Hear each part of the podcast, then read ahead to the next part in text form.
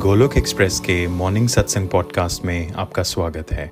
Golok express में आइए, दुख दर्द भूल जाइए एबीसीडी की भक्ति में लीन होके नित्य आनंद पाइए। हरी हरी बोल। हरे कृष्णा हरे कृष्णा, कृष्ण कृष्ण, हरे हरे। हरे राम हरे राम। राम राम, हरे हरे। जय श्री कृष्ण चैतन्य, प्रभु नित्यानंदा, श्री अद्वैता गरधार श्री वासदी गौर भक्त बिंदा हरे कृष्ण हरे कृष्ण कृष्ण कृष्ण, हरे हरे राम हरे राम राम राम, हरे हरे। ओम नमो भगवते वासुदेवाय, ओम नमो भगवते वासुदेवाय, ओम नमो भगवते वासुदेवाय।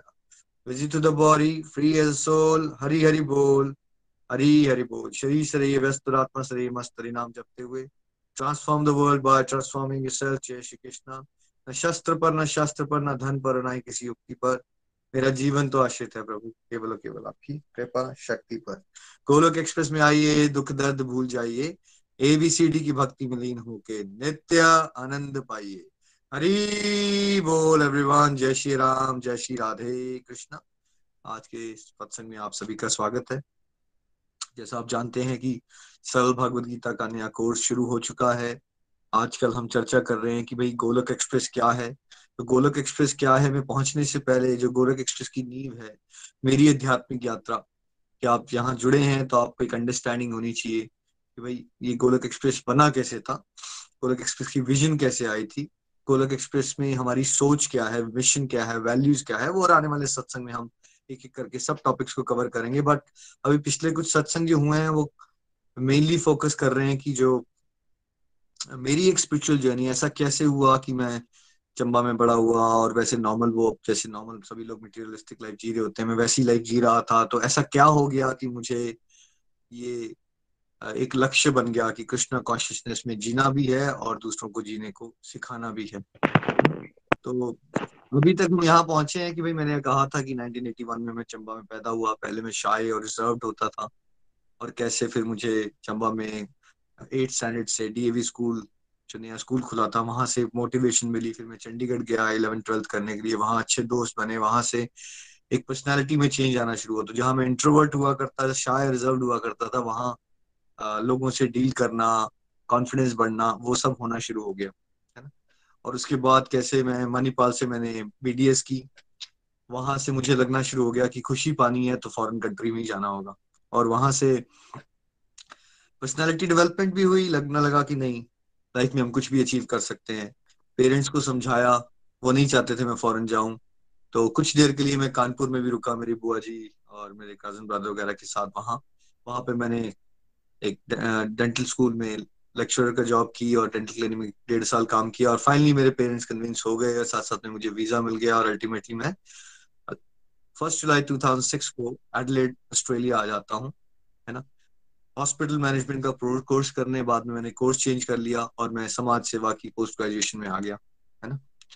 और उसके बाद अप्रैल 2007 में मेरा एक मेजर कार क्रैश हो जाता है एक्सीडेंट हो जाता है, जो मेरी लाइफ का एक बहुत बड़ा टर्निंग पॉइंट बनता है है ना? लाइफ को देखने का नज़रिया बदल जाता है। मैं हॉस्पिटलाइज हो जाता हूँ एक महीने के लिए। तीन चार महीने का बेड रेस्ट हो जाता है। फॉरेन कंट्री में ना कोई पेरेंट्स की सपोर्ट ना वो आ सकते हैं यहाँ। किसी के पास वीज़ा भी नहीं है। किसी के पास वीज़ा तो दूर की बात है पासपोर्ट भी नहीं है। तो उस समय पे मुझे कैसी रियलाइजेशन आना शुरू हुई थी? मैंने आपको बताया था कि कैसे एक घुटन आई हेल्पलेस हुई और क्वेश्चन भी उठा कि पढ़ाई जीवन भर कर रखी है। तो कोई भी ऐसी पढ़ाई नहीं कर रखी है जो ये सिखाए। कि लाइफ में जब मुश्किल समय आता है तो उसको डील कैसे करना होता है? तो एक इनकम्प्लीटनेस ऑफ़ एजुकेशन का भी भाव आया कि जो पहले हमने सब पढ़ा है, वो कंप्लीट नहीं है। हमने केमिस्ट्री एल्जेब्रा मैथमेटिक्स सब पढ़ लिया बट हमने ये नहीं सीखा कि जब मुश्किल समय आएगा तो उसको डील कैसे करना है? है ना? तो काफ़ी मेजर एक्सीडेंट होता है और अल्टीमेटली वहाँ से मुझे लगता है कि कुछ शायद प्रेयर्स ही कर लूँ। क्या पता कोई भगवान हो, क्या पता मेरी हेल्प हो जाए, है ना? तब मैं भगवान को, भगवान ऐसा नहीं कहता था कि भगवान श्री कृष्णा है। कोई ऐसी पावर है अगर ऊपर एग्जिस्ट करती है। और उस प्रेयर से ये हुआ तो मेरी हेल्थ वापस कर दो, मैं ऐसी प्रेयर्स करता था। तो मैं अच्छा जीवन जीऊँगा, ये भी नहीं पता था वो अच्छा जीवन क्या है, क्या चेंज करूँगा। तो ultimately five six months accident के बाद 2007 एंड में मैं हेल्दी होना शुरू हो गया, मेरे डॉक्टर्स भी सरप्राइज़ हो गए और मेरे फ्रेंड्स भी सरप्राइज़ हो गए। मैं खुद भी हैरान हो गया कि मैं इतना हेल्दी कैसे हो हो गया हूँ। तो इसके बाद मुझे ये तो विश्वास हो गया कि कोई एक हायर पावर है और उसको समझने में और जानने में हम कोई इतना टाइम नहीं इन्वेस्ट करते, है ना? लेकिन जैसा इंसान का नेचर होता है, जैसे सुग्रीव के साथ हुआ, पहले वो कह रहा था, भगवान मेरी हेल्प करो, बाद में मैं आपकी हेल्प करूँगा। सीता माता को खोजेंगे, लेकिन जैसे ही भगवान ने बाली का वध किया और सुग्रीव राजा बन गया तो उसके बाद वो भूल जाता है कि उसको, उसने भगवान को भी कोई प्रोमिस किए थे। उसको भी भगवान की हेल्प करनी है और अल्टीमेटली सीता माता को खोजने में। वैसे ही जब हम अपनी मन की इच्छाएँ रखते हैं भगवान का तो भगवान बड़ी बार पूरी भी कर देते हैं, लेकिन उसके बाद हम भगवान के साथ जुड़ने की जगह फिर से दुनियादारी में खोना शुरू हो जाते हैं। वैसे ही मेरे साथ हुआ जब एक्सीडेंट से मैं रिकवर हुआ तो ठीक है, मैं लो फेल फ़ेज़ में तो आया था बट कभी मैंने डिप्रेशन वगैरह को उस लेवल पे एक्सपीरियंस नहीं किया था। मुझे तो पता ही नहीं था डिप्रेशन क्या होती है। मैंने बचपन से जब बड़े हो रहे थे तो लो फेजेस तो बड़े आए थे but otherwise I was consider to be happy go lucky खुश रहने वाला बंदा है पॉजिटिव रहता है यू नो लकी है, जो भी चीज़ में हाथ डालता है मतलब कम एफर्ट में ज़्यादा मिल जाता है तो वैसी एक लाइफ चलती थी। अब ये एक्सीडेंट के दौरान छह सात महीने के बाद भी मेंटली मैंने उतना ज़्यादा अपने आप को कभी डिप्रेस नहीं फील किया इवन दो फिजिकली तो मेरी हेल्थ बहुत खराब हो गई थी। वो वाले फीलिंग्स भी आई थी बीच में, वैराग्य वाली की यार क्या है क्या, जीवन क्या है। बट वो बड़ी शॉर्ट लिव्ड फीलिंग्स थी, जैसे ही मैं ठीक हुआ तो उसके बाद कभी मैंने वो वाले पॉइंट सोचे नहीं कि मैंने भगवान को प्रेयर की थी, उन्होंने मेरी हेल्प की थी। और ये देखिए, अब 2007 से लेके एंड से लेके, कह सकते हैं कि 2000 यू नो आठ का एंड या फिर हाँ आठ का एंड मतलब एक साल का ऐसा फ़ेज़ रहा, एक साल का एंड एक ऐसा फ़ेज़ रहा। इनफैक्ट 2009 के मिड तक कह सकता हूँ मैं। एक डेढ़ साल का ऐसा फ़ेज़ रहा जहाँ पे मैंने ये तो कहा था भगवान को कि मैं अच्छा लाइफ जीऊँगा बट अच्छी लाइफ क्या है? क्या करना चाहिए मुझे? कई बार सोचा कि जो बुरी आदतों में फंसा हूँ, चाहे जैसे लड़कों को हो जाती है ना ड्रिंक्स की या सिगरेट्स की या ये, वो छोड़ दूँ बट वैसी कोई विल पावर भी नहीं थी कि वो मैं छोड़ दूँ और कई बार ये किया कि कुछ यहाँ पे यूनिवर्सिटी में इंडियन एसोसिएशन बना ली जो नए स्टूडेंट आते थे, उनकी थोड़ी हेल्प करने की कोशिश कर दी। जब वो नए नए आते हैं इंडिया से तो चलो उनको उनको कहा, यार, तुम हमारे फ़ोन से फ़ोन कर लो। उनको पिकअप करने चले गए, है ना? अलग अलग तरह से यूनिवर्सिटी के साथ मिलके, यहाँ पे इंडियन एसोसिएशन के साथ इवेंट्स ऑर्गेनाइज कर दिए भाई, हम वंस इन अ मंथ एक बॉलीवुड मूवी नाइट करेंगे, ताकि सारे जो इंडियन स्टूडेंट्स अकेला फील करते हैं, वो वो एक तरह से मूवी देख सकते हैं साथ में। ये सोच इतनी थी। तो लगता था कुछ भला करना है बट अब जितनी आपकी सोच होगी उसी तरह से करोगे आप। तो मैं भी यही सोच रहा था कि चलो इवेंट कर देते हैं, जो हम लोग बाहर से आए होते हैं माइग्रेंट्स होते हैं, अकेले पड़ जाते हैं तो हम मिलेंगे, सब लोग इकट्ठे बातें करेंगे मूवी देखेंगे यू नो उस तरह की बातें और उस तरह की चीज़ों में इन्वॉल्व ज़्यादा होना शुरू हो गया। वही मेरा कॉन्सेप्ट था कि शायद मैं अच्छा कर रहा हूँ ना? कुछ तो हेल्प हो रही है लोगों की। क्योंकि जितनी आपकी सोच है, उससे ज़्यादा जाके जा ही नहीं सकते। क्योंकि तब तक भगवत ज्ञान तो था नहीं। ये सब भी चलता रहा। लेकिन साथ साथ में मैं पढ़ाई में बहुत पीछे हो चुका था बिकॉज़ आप समझ ही सकते हो जब आप फॉरन में आते हो, पढ़ाई चल रही है और आपका एक्सीडेंट हो जाता है, आप तीन चार महीने बेड रेस्ट पे चले जाते हो और यू नो पढ़ाई में भी पीछे फाइनेंशियली बहुत ज़्यादा ब्रेक डाउन हो गया। तो उसमें मुझे अपने पेरेंट्स से हेल्प लेनी पड़ रही थी और ईगो बहुत ज़्यादा हर्ट हो रही थी बिकॉज़ मैं यहाँ से बोल के आया था कि आपसे, मैं कुछ नहीं मांगूँगा, मैं खुद अपने आप खुद कर सकता हूँ सब कुछ। अब आप आप में से किसी को ये फीलिंग समझ आ सकती है कि जब आपने बड़ा ज़्यादा स्ट्रांगली बोला होता है, मान लीजिए अपने पेरेंट्स को, जिद पे अड़ जाते हो कि मैं ये करके दिखा दूँगा कि मुझे आपकी कोई पैसे वगैरह की कोई ज़रूरत नहीं है। और जब आप वहाँ पहुँचते हो, जो करना चाहते हो, उसमें आप एक्स या वाई या जेड रीजन से, जैसे मेरे केस में एक्सीडेंट आप उससे फेल हो जाते हो और आप फाइनेंशियली फिर से डिपेंडेंट हो जाते हो और आपको पैसे लेने पड़ते हैं घर वालों से। और आपको बहुत गंदी फीलिंग आ रही है कि मैंने तो ये कहा था कि मैं कभी फाइनेंसिस की हेल्प नहीं लूँगा बट अब मैं फाइनेंशियस की हेल्प भी ले रहा हूँ। प्लस मैं फिर पढ़ाई में भी पीछे हो जाता हूँ।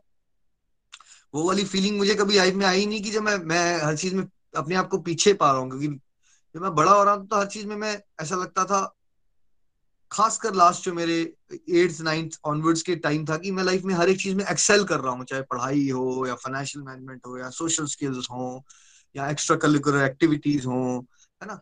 अब ये वाली फीलिंग ऐसी आनी हो कि उल्टी कि मैं हर एक चीज़ में ही फेल हो रहा हूँ, है ना? मेरी फाइनेंशियल लाइफ बिल्कुल बर्बाद हो चुकी है और, मेरी जो यू नो यहाँ की पढ़ाई है जो यू नो वहाँ भी मैं बहुत पीछे हो चुका हूँ, मुझे समझ नहीं आ रहा मैं इसको कैचअप कैसे करूँ, इतना सब कुछ मेरे ऊपर लोड हो गया है। अब पहले छह महीने में एक्सीडेंट के दौरान मैंने मेंटली मेंटल हेल्थ के बारे में इतना ध्यान नहीं दिया और मैं नहीं सोचा कि मैं मेंटली भी कभी डाउन हो सकता हूँ क्योंकि मैंने कभी एक्सपीरियंस नहीं किया। बट वो जो एक, डेढ़ साल रहा, उसमें मैं सोशल वर्क की पढ़ाई कर रहा था तो मुझे प्लेसमेंट्स करनी होती थी स्टूडेंट प्लेसमेंट्स जिसमें आप एक वर्क प्लेस में जाओगे और वहाँ पे आपको एज ए इंटर्न काम करना है, इसमें पैसे नहीं मिलते, लेकिन आपको सीखते हो ट्रेनिंग की तरह। तो मेरे पास ऑप्शन आई तो उन्होंने मुझे ऑप्शन दी कि आप ओल्ड एज होम में काम कर लो। वृद्ध आश्रम में। मैंने कहा, नहीं यार वृद्ध आश्रम में क्या करूँगा? ये तो बोरिंग काम है। कुछ कोई चैलेंजिंग काम दो। फिर मुझे ऑप्शन आई कि भाई आप मानसिक रोग का जो अस्पताल होता है ना, उसमें आप समाज सेवा तो मुझे लगा, ये वाला चीज़ बड़ी चैलेंजिंग है, क्योंकि लाइफ में मैंने कभी इससे डील नहीं किया। यू नो मैंने ऐसी चीज़ टीवी वगैरह में देखी है कि लोगों को मानसिक रोग हो जाते हैं स्किजोफ्रेनिया हो जाता है बाइपोलर हो जाता है। बट मेरे को ना तो इस बात की समझ है। क्यों ना ये चीज़ की जाए? क्योंकि इसमें मज़ा आएगा। इसमें स्टिमुलेशन मिलेगी, ये चैलेंजिंग लग रहा है। तो मैंने जो मानसिक रोग का अस्पताल था, उसमें समाज सेवा वाला काम शुरू कर दिया। वो भी मेरी लाइफ का एक बहुत ज़बरदस्त टर्निंग पॉइंट था बिकॉज़ जो भी आज गोलक में हम होता हुआ देखते हैं यू नो कैसे लोगों को मेंटल अपलिफ्टमेंट मिल रही है, उसमें वो जो मेरी जर्नी रही यहाँ के मेंटल हेल्थ हॉस्पिटल में मैंने लोगों को इंटरेक्ट करके देखा कि इंसान कैसे अपने मन के वश में आ सकता है है ना? और जब आज हम भगवत गीता पढ़ाते हैं कि भाई, इंसान का मन ही सबसे बड़ा दुश्मन है और सबसे बड़ा मित्र भी बन सकता है, ये मन दुश्मन बनता कैसे है? लेकिन जब मैंने बहुत सारे पेशेंट्स के साथ डील किया, है ना?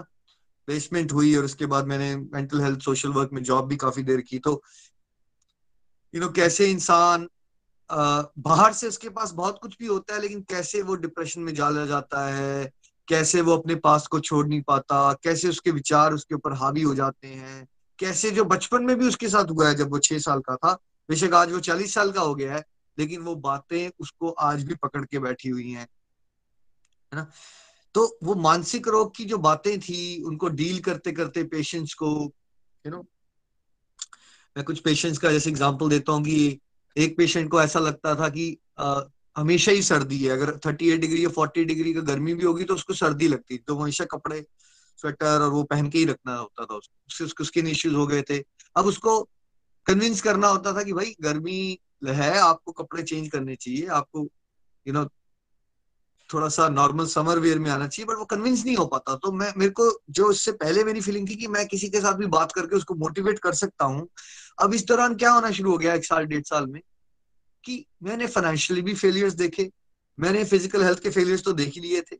मैंने एकेडमिक्स के भी फेलियर्स देखना शुरू कर दिए, मैं पढ़ाई में पीछे हो गया। और जो मुझे एक लगता था कि मैं बात करके किसी को भी मोटिवेट कर सकता हूँ, अब मुझे इसमें भी फेलियर्स मिलना शुरू हो गए।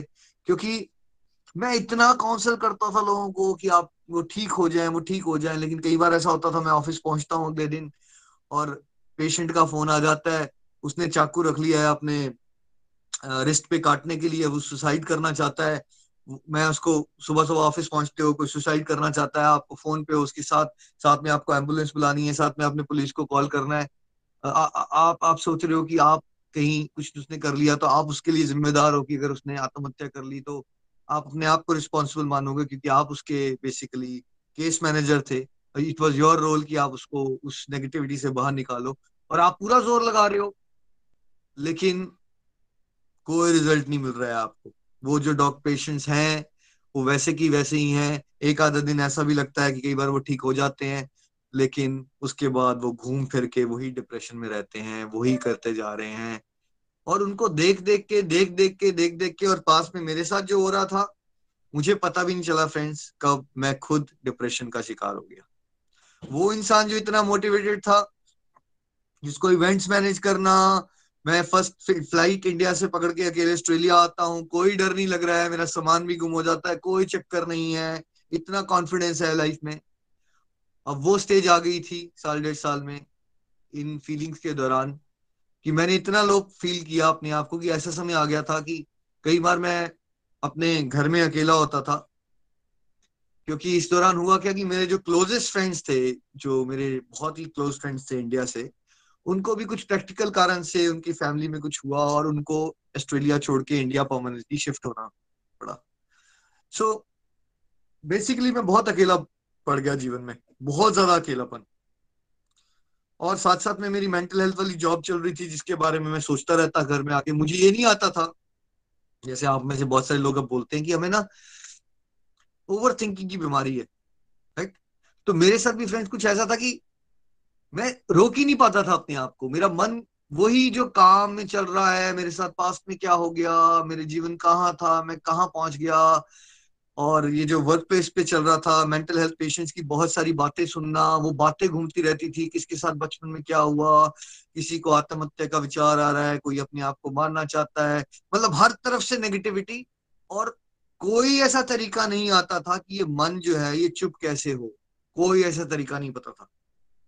आप में से बहुत सारे गोलोकी ये फील कर चुके होंगे जब जब हम अध्यात्म से भगवान से नहीं जुड़े होते तो वी डोंट नो कि हम अपने मन को शांत कैसे करें, क्योंकि मन के अंदर तो विचार आते जा रहे हैं। मन जो है वो अपनी नेगेटिविटी की फायरिंग करता जा रहा है आप पे। और आप ज़िंदा तो हो, लेकिन आप अंदर से एक लाश वाला फीलिंग आना शुरू हो जाती है आपको कि आपकी एनर्जी खत्म हो चुकी है। वो फायरिंग करते जा रहे हैं और कोई भी पॉजिटिव विचार नहीं आ रहा है। सारे के सारे विचार नेगेटिव ही होते जा रहे हैं। पहले आपको लगता था आप सब कुछ अचीव कर सकते हो, अब आपको लगना शुरू हो जाता है, मैं कुछ भी नहीं कर सकता, मैं बेकार हूँ, मेरे से कुछ नहीं हो पाएगा। एक स्टेज ऐसी आ जाती है कि मुझे घर में अपने बेड से उठ के अगर मुझे चाय भी बनानी हो या कुछ खाना बनाना हो या बर्तन करना हो, वो भी बहुत मुश्किल काम करना, लगना शुरू हो जाता है। आप में से किसी ने ऐसा एक्सपीरियंस किया है तो नीचे लिख के बताइएगा, जब डिप्रेशन बढ़ जाती है तो कई बार वो छोटा सा काम कि आपको बेड से उठना है और खाना बनाना है और उसके बारे में सोच के लगता है हम्म, ये कैसे करूँगा मैं? अच्छा नहीं ये नहीं हो पाएगा मुझसे। मतलब वो इतने छोटे छोटे काम भी मुश्किल लगना शुरू हो गए। और उस समय के दौरान मेरी जो सिगरेट स्मोकिंग थी और ड्रिंक्स बढ़ना शुरू हो गई। ये नेचुरल होता है। जब बंदा नेगेटिविटी के ट्रैप में बढ़ता है ना तो जो उसकी बुरी आदतें होती हैं उसके दोस्त चले जाते हैं मान लीजिए उसके आसपास से उसकी फैमिली उसके आसपास नहीं होती। और उसकी नेगेटिविटी जब बढ़ती जाती है तो और वो भगवान से तो जुड़ा नहीं होता तो वो किस चक्कर में पड़ता है फिर वो? बचने के लिए। वो बचने के लिए अपनी बुरी आदतों का और सहारा लेता है, वो उसमें खोना चाहता है, वो भूलना चाहता है, वो वो किसी तरह से अपने मन को बंद करवाना चाहता है। ये क्या बोली जा रहा है मन में? ये नहीं सोचना चाहता तो उससे वो उसमें क्या जाता है वो? कॉमनली जो लोगों को ड्रिंक्स लेने की आदत होती है, वो ड्रिंक्स ज़्यादा लेना शुरू कर देते हैं कि ड्रिंक्स से शायद ये हो जाएगा कि आप कुछ देर के लिए वो बातें भूलते हो और आप बहुत ज़्यादा खा लेते हो ड्रिंक्स लेते हो और आप सो जाते हो और एक अल्टीमेटली वो दिन निकल जाता है। अब इसी दौरान अल्टीमेटली मैं एक बार ढाई साल हो गए थे मुझे ऑस्ट्रेलिया, इंडिया से आए हुए और मैं अभी तक इंडिया नहीं गया हुआ था और एक दिन मैं उठता हूँ और मुझे लाइफ बहुत ही मुश्किल लग रही है और फाइनली मैं डिसाइड करता हूँ, यार बाहर में गई दुनिया, मैं नहीं कर पाऊँगा कुछ। मैं, शायद मैं इंडिया अगर चला जाऊँ अपनी फैमिली वगैरह के पास तो शायद मैं इस इस प्रॉब्लम से बाहर निकल जाऊँ, जो जो मैंने कभी एक्सपीरियंस ही नहीं की थी। एक घुटन का जीवन कॉन्फिडेंस लूज हो चुका है। शायद अगर मैं उनके साथ रहूँ तो थोड़ी देर मुझे थोड़ा फ्रेश हो जाऊँगा, किसी से बात करूँगा। उस समय पे हम वीडियो कॉल वगैरह ज़्यादा नहीं करते थे तो मेरी ऐसा नहीं था कि मेरे पेरेंट्स से या फैमिली से बहुत ज़्यादा बात होती थी उस समय पे 2008 के करीब। तो कभी हफ़्ते में या दो हफ़्ते में ऐसी बात ज़रूर होती थी। ज़्यादा से ज़्यादा बात मैं नितिन भैया से फ़ोन पे कर लेता था, अपनी प्रॉब्लम बता दी, है ना? तो मुझे ये था कि कोई समझ तो पाएगा नहीं मेरी प्रॉब्लम बिकॉज़ लाइफ इतनी अलग है यहाँ की। एक दिन मैं उठता हूँ और सडनली मैं डिसाइड करता हूँ कि मुझे इंडिया चला जाना चाहिए। और जहाँ पे रेंटल वगैरह में रह रहा हूँ, मैं अपने दोस्तों को कॉल करता हूँ, एक दोस्त बोलता है, फटाफट तेरी हम टिकट करवा देते हैं। और मुझे उस समय की सबसे महँगी टिकट मिलती है, साढ़े तीन हज़ार डॉलर की, जहाँ मुझे एडिलेट से पर्थ फ्लाई करना है पर्थ से चेन्नई जाना है चेन्नई से क्योंकि दिसंबर का समय है। ये बात हो रही है दिसंबर 2008 की। और दिसंबर के समय में फ्लाई करना बहुत एक्सपेंसिव होता है और अगर आपने फ़्लाइट टिकट दो तीन महीने, चार महीने पहले नहीं करवा रही इंस्टेंटली आप फ्लाइट्स करवाना चाहते हो तो बहुत महँगी फ़्लाइट मिलती है। तो जो सबसे सस्ती फ़्लाइट भी मिल रही है वो साढ़े तीन हज़ार डॉलर की है, जो उस समय मेरे लिए बहुत बड़ा अमाउंट तो और वो इतनी ट्रबलसम फ़्लाइट है। एडले से मैं पर्थ जाऊँगा, पर्थ से मैं चेन्नई पहुंचूँगा, चेन्नई से मुझे दिल्ली पहुँचना है, फिर दिल्ली से आगे मुझे चंबा जाना है, आपको पता ही है चंबा का रास्ता, है ना? लेकिन मैं तैयार हो जाता हूँ। और मैं मेरे घर में जो भी सामान वगैरह था, मैं किसी को, दोस्तों को बोलता हूँ, यार, जिसने जो लेना है, ले जाओ फ्री में। सारा सामान निकाल देता हूँ मैं। और ऐसा होता है ना, जैसे इंसान हताश होके बस भागना चाहता है अपनी प्रॉब्लम से, मैं भागना चाहता था। और अल्टीमेटली मैं एक दो दिन के बाद मुझे फ़्लाइट मिल जाती है और मैं चंबा पहुँच जाता हूँ। और वही अपना नितिन भैया और भाभी, मम्मा, पापा सबसे बात करता हूँ। फीलिंग शेयर कर रहा हूँ, बहुत डाउन हूँ। वो लोग भी मेरी लाइफ में बड़ा परेशान है कि यार इसको क्या हो गया, ये कैसी बातें कर रहा है? यू नो मुझे आज भी याद आता है निमिश को बाद में सुनेंगे मेरे छोटे भाई को। बोलता है, यार ये बंदा भाई हमें लगा उस समय कि आप वो इंसान हो जो हमेशा गाइड करते हो। आज आप हमसे पूछ रहे हो कि करूँ क्या जीवन में? तो वो वाली स्टेज आ गई थी कि जहाँ मैं लोगों को गाइड करता था, चाहे मटेरियल लाइफ के लेके करियर को लेके या फाइनेंशियल डिसीजंस को लेके बट वहाँ से वो स्टेज पे मैं आ चुका था कि गाइडेंस तो दूर की बात, मैं ये सारा ढूंढ रहा था कि कोई मुझे गाइड करे कि मैं इस प्रॉब्लम से बाहर निकलूं क्या। किसी के पास भी मेरी क्वेश्चंस का आंसर नहीं था। अच्छी बात यह थी कि एटलीस्ट मेरे भाई वगैरह मेरी बात सुन लेते थे। किसी ने मुझे नीचा नहीं दिखाया कि तू बेवकूफ़ है, तू गधा ऐसा कभी नहीं हुआ। You know they are always very supportive they are always very supportive इसी दौरान यू नो मुझे कोई रिलेटिव मिलता है और वो ऐसी डिस्कशन होती है तो वो बोलते हैं कि आप भगवान को मानते हो? तो मैं कहता हूँ हाँ जी, भगवान को मानता हूँ। बोलते आप किसको मानते हो? मेरे मुँह से निकल जाता है कि मैं भगवान कृष्ण को मानता हूँ। तो बोलते अच्छा तो वहाँ पे भगवान कृष्ण का मंदिर है एडलैंड मैंने हाँ जी, मैं है। तो बोलते, आप वहाँ जाते हो? मैंने कहा, नहीं, मैं तो नहीं जाता। तो बोलते, जाया करो ना। तो जब वो कहते हैं ना, जाया करो ना मुझे ऐसा सच में लगता है कि वो, एकदम मुझे वो वाली फीलिंग याद आती है जो डेढ़ दो साल पहले मैंने प्रेयर्स की थी, फिर मेरे को ऊपर वाले ने हेल्प की थी और मैं उसको भुला चुका था। मैं वो टाइम ही भूल चुका था कि कैसे मेरा एक्सीडेंट हुआ था और फिर मैंने प्रेयर्स की थी, कैसे मुझे एक हायर पावर ने हेल्प की थी हेल्दी होने के लिए और मैंने प्रॉमिस किया था कि मैं एक अच्छा जीवन जीऊँगा।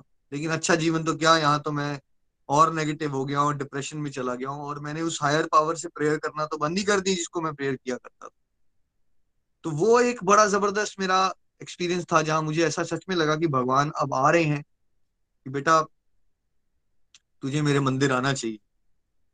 इसी दौरान मेरी शादी भी फिक्स हो जाती है मैं ऑस्ट्रेलिया बीच में आता हूँ फटाफट किस तरह से दो तीन महीने डिप्रेशन का माहौल तो है लेकिन किस तरह से अपनी पढ़ाई कंप्लीट करता हूँ और आ, वापिस आता हूँ शादी होती है शादी के बाद फिर भी मैं ऑस्ट्रेलिया आ जाता हूँ। एक साल का ऐसा फ़ेज़ है जब मैं मैरिड तो हूँ, लेकिन वीजास के इश्यू की वजह से मैं अकेला हूँ यहाँ पे, मेरी, मेरे साथ मेरी वाइफ नहीं है। तो ये बात अब 2009 से मिडिल से लेके 2010 10 के बीच की बातें हैं। और ये जो वो एक साल है, यहाँ पे अल्टीमेटली मेरी जो डिवोशनल ट्रांसफॉर्मेशन असली में शुरू हुई, यहाँ से हुई यू नो जब मैं आता हूँ टू थाउज़ेंड में इंडिया से फिर से एक बार 2008 एंड में मैं एक बार आया, फिर एक डेढ़ महीना रह के मैं ऑस्ट्रेलिया आया, मैंने अपनी पढ़ाई वढ़ाई कंप्लीट की। किसी तरह से। और वो मतलब होता है ना, एक होता है ना कंफर्टेबली आप कुछ अच्छे नंबरों से पास हो रहे एक होता है बस किसी तरह से आप बस पास होने के लिए कुछ कर रहे हो ताकि आप अपना बाद में पीआर वगैरह लॉन्च कर सको, है ना? उसी भाव से। कोई कैपेसिटी नहीं थी मेरे पास बट कैसे हुआ, बस कर लिया मैंने। कुछ दोस्त थे, मेरी मदद कर देते थे और हो गया। बट टूट चुका था तब तक। और अब मैं आता हूँ, शादी होती है, उसके बाद मैं इंडिया से वापस आ जाता हूँ और अकेला हूँ यहाँ। और अब मेरा वो भी फ़ेज़ आ जाता है कि जहाँ पे बीच में तो ऐसा फ़ेज़ भी आना शुरू हो गया था कि जहाँ मुझे आत्महत्या के विचार आना शुरू हो जाते हैं। तो मैंने पढ़ा ज़रूर था ये किताबों में कि ऐसा भी होता है कि जब बंदा बहुत डाउन हो जाए तो सुसाइडल आइडिएशन कहते हैं उसको आपके अंदर ये फीलिंग बढ़ जाती है यार इससे बेटर तो अगर मैं ना जीता अगर मैं अपने आप खत्म कर लूँ तो बेटर रहे। ऐसी ऐसी फीलिंग्स भी आना शुरू हो जाती हैं और मैं सच में घबरा जाता हूँ। मैं खाना खाता हूँ सो जाता हूँ मैं चाहता हूँ मैं सोया रहूँ मैं उठू ना क्योंकि मैं चाहता हूँ किसी तरह से मैं उस, उस उन फीलिंग्स से डरता हूँ कि वो फीलिंग्स ना आ जाए मुझे दोबारा से। बट ये वाली बात जो इंडिया में हुई थी कि मंदिर जाना चाहिए, ये बात भी मेरे दिमाग में बैठ जाती है तो मैं क्या करता हूँ? जैसे ही मैं ऑस्ट्रेलिया वापिस आता हूँ तो एक दिमाग में आ गया कि मुझे मंदिर जाना चाहिए। तो यहाँ एक गणेश मंदिर है और एक भगवान कृष्ण का मंदिर है। मैं दोनों ही मंदिर में रेगुलरली जाना शुरू कर देता हूँ और मेनली मैं भगवान कृष्ण के मंदिर जाता हूँ जहाँ यू नो हर समय चल रहा है। हरे कृष्णा हरे कृष्णा कृष्णा कृष्णा, हरे हरे। हरे राम हरे राम राम राम, हरे हरे। भक्त हैं वहाँ, कभी आरती चल रही है, भगवान की मूर्तियों को देख रहा हूँ, उनका श्रृंगार देख रहा हूँ, हरे कृष्णा महामंत्र चल रहा है। भागवत गीता दिखना शुरू हो जाती है यू नो इंटरेस्ट आता है। एक बहुत ही इंसान जो बहुत ही ज़्यादा प्यासा हो गया हो, ऐसा सोचे कि बहुत ज़्यादा टूट चुका है और बहुत ही प्यासा इंसान है, उसको थोड़ा सा भी पानी जब मिलता है, वो कितनी वैल्यू करता है उसको? जैसे मेरा मन इतना शांत हो गया था तो ये समझने में मुझे एक हफ़्ता भी नहीं लगा। जब मैंने मंदिर जाना शुरू किया, अब मुझे एक हफ़्ता भी नहीं लगा ये बात को समझने के लिए कि ये जो भगवान का नाम सुन रहा हूँ मैं, है ना? और भगवान को देखता हूँ, उनकी मूर्तियों को देखता हूँ, उनके श्रृंगार को देख रहा हूँ, भक्तों के साथ रह रहा हूँ, वहाँ प्रसाद खाना शुरू कर दिया। मुझे ये तो समझ नहीं आ रहा था कि ये क्या हो रहा है, लेकिन मेरे को ये लग रहा था कि जैसे सूखे हुए कुएँ में कोई पानी भर देता है या बहुत ही प्यासे इंसान को थोड़ा पानी मिल जाता है या अशांत मन में शांति आना शुरू हो जाती है या एक नेगेटिव पर्सन एक पॉजिटिव पर्सन बनना शुरू हो जाता है। वैसी फीलिंग्स आना शुरू हो जाती है सडनली है ना? और वहाँ से ये विश्वास तो बन जाता है कि ये ही रास्ता मुझे कुछ, जैसे आप समझते हो ना, जब सारे रास्ते बंद हो गए आपके जीवन में हर तरफ़ से हताशा मिल रही है। और अगर आपको थोड़ी सी भी, थोड़ी सी भी प्रकाश मिलता है ना कहीं से तो आपको लगता है, यार, मुझे ये ट्राई करना चाहिए because this is working for me वैसे ही हुआ, मैंने कोई तर्क नहीं लगाया, ये क्यों है? ऐसा क्यों करना चाहिए? मैंने भागवत गीता उठाई, पढ़ना शुरू कर दी, मैंने माला उठाई, मैंने माला करना शुरू कर दी। आप में से बहुत सारे लोगों को आज हम मोटिवेट करते हैं, एक माला कर लो, दो माला कर लो। मेरे साथ ऐसा नहीं हुआ। जब मैंने माला शुरू की मैं माला ही करता रहता था। पंद्रह माला, बीस माला, पच्चीस माला, तीस माला, चालीस माला, रुकता नहीं था। या मैं माला करता रहता था, फिर मैंने भागवत गीता पढ़ना शुरू हुई। और बिकॉज़ मैं एडिलेन में था, बहुत अकेले होते हो आप यहाँ पे ना। ऐसा कोई इश्यू नहीं होता आपको। अगर आप कुछ करना चाहो तो आप करते रह सकते हो। कोई नहीं रोकता आपको। आप जॉब पे जाओगे, उसके अलावा आपके समय ही समय। और मैं क्या करता था उन दिनों में? या तो मैं घर में बैठ के महाभारत देखता रहता था, वो बी आर चोपड़ा। क्योंकि जब हमने बचपन में देखी थी तो हमारी अंडरस्टैंडिंग अलग थी। तो मुझे एक तरीका मिल गया कि अपने मन को शांत करने का। इससे ज़्यादा अंडरस्टैंडिंग नहीं थी। मुझे लगता था कि मैं महाभारत देख रहा हूँ घर में, और साथ साथ में मैं मंदिर चला जाऊँगा, और साथ साथ में मैं माला करूँगा, और साथ साथ में मैं भागवत गीता पढ़ूँगा। तो एकदम मुझे ऐसा लग रहा था जैसे इंसान जो पागल हो जाता है, मान लीजिए, और वो आत्महत्या करना चाहता है, वैसी स्टेज पे आ जाता है, और वहाँ से वो उसको कोई तरीका मिल जाए जिससे उसको मन शांत हो रहा है उसका। उसको समझ तो नहीं आ रहा क्या हो रहा है ऐसा लग रहा है कि कुछ पॉजिटिव हो रहा है मेरे साथ, कुछ हो रहा है मेरे साथ यू नो इससे पहले की स्टेजेस में मैंने फ़िज़िकल हेल्थ का डैमेज समझ लिया था, है ना? फाइनेंशियल हेल्थ का डैमेज भी समझ लिया था। मेंटल हेल्थ क्या होती है और मेंटल हेल्थ कैसे खराब होती है वो भी समझ लिया था। स्पिरिचुअल हेल्थ क्या होती है और स्पिरिचुअल हेल्थ की क्या इंपॉर्टेंस है, अब इस फ़ेज़ से मुझे समझ आना शुरू हुआ बट उस समय मुझे ये वर्ड्स नहीं यूज़ करता था मैं, जो मैं आज आपको समझाता हूँ ना स्पिरिचुअल हेल्थ मेंटल हेल्थ अब मैं आपको बता सकता हूँ कि वो स्पिरिचुअल हेल्थ को इम्प्रूव होने वाला फ़ेज़ आया अब, जब माला बढ़ गई, भागवत गीता पढ़ना शुरू की, है ना? तीन महीने से छह महीने का फ़ेज़ ऐसा चलता रहा कि ऐसा नहीं हुआ कि मैंने भागवत गीता पढ़ी और माला की, महाभारत देखी। कई बार तो मैं पूरा पूरा दिन छुट्टी होती थी तो मैं सुबह साढ़े चार बजे मंदिर चले जाता था, मंगल आरती करने। वहाँ भक्त लोग हैं, मंगल आरती करते थे। तुलसी पूजा हो रही है, माला कर रहे हैं, फिर वहीं वो प्रसाद कर रहे हैं, वहीं उन्हीं के साथ निकाल देता था पूरा दिन। और जब जॉब होती मंगल आरती वगैरह करके वहीं प्रसाद खा के सुबह वहीं कपड़े चेंज करके जॉब पे जाता था। जैसी जॉब खत्म होती थी तो मैं मंदिर पहुँच जाता था। कई बार तो ऐसा सा हुआ है कि मैंने पूरे पूरे दिन आठ आठ घंटे मंदिर में लगाए बिकॉज़ घर पे ना तो मेरे दोस्त थे, ना मेरी फैमिली थी और मैं घर जाके मुझे डर लगता था। मुझे मंदिर में ऐसा लगता था कि यहाँ मुझे शांति मिल रही है। मैं प्रोटेक्टेड फील करता था। तो ऐसा भी एक साल में भी कह सकते हैं सात आठ महीने या साल का एक फ़ेज़ रहा, जहाँ मेरी मंदिर वाली एसोसिएशन बहुत ज़्यादा रही। क्योंकि जैसा कहते हैं ना कि शुरुआत जब आपको करनी है और आप बहुत ही दुनियादारी में खोए हो तो एक संघ का प्रभाव पड़ता है।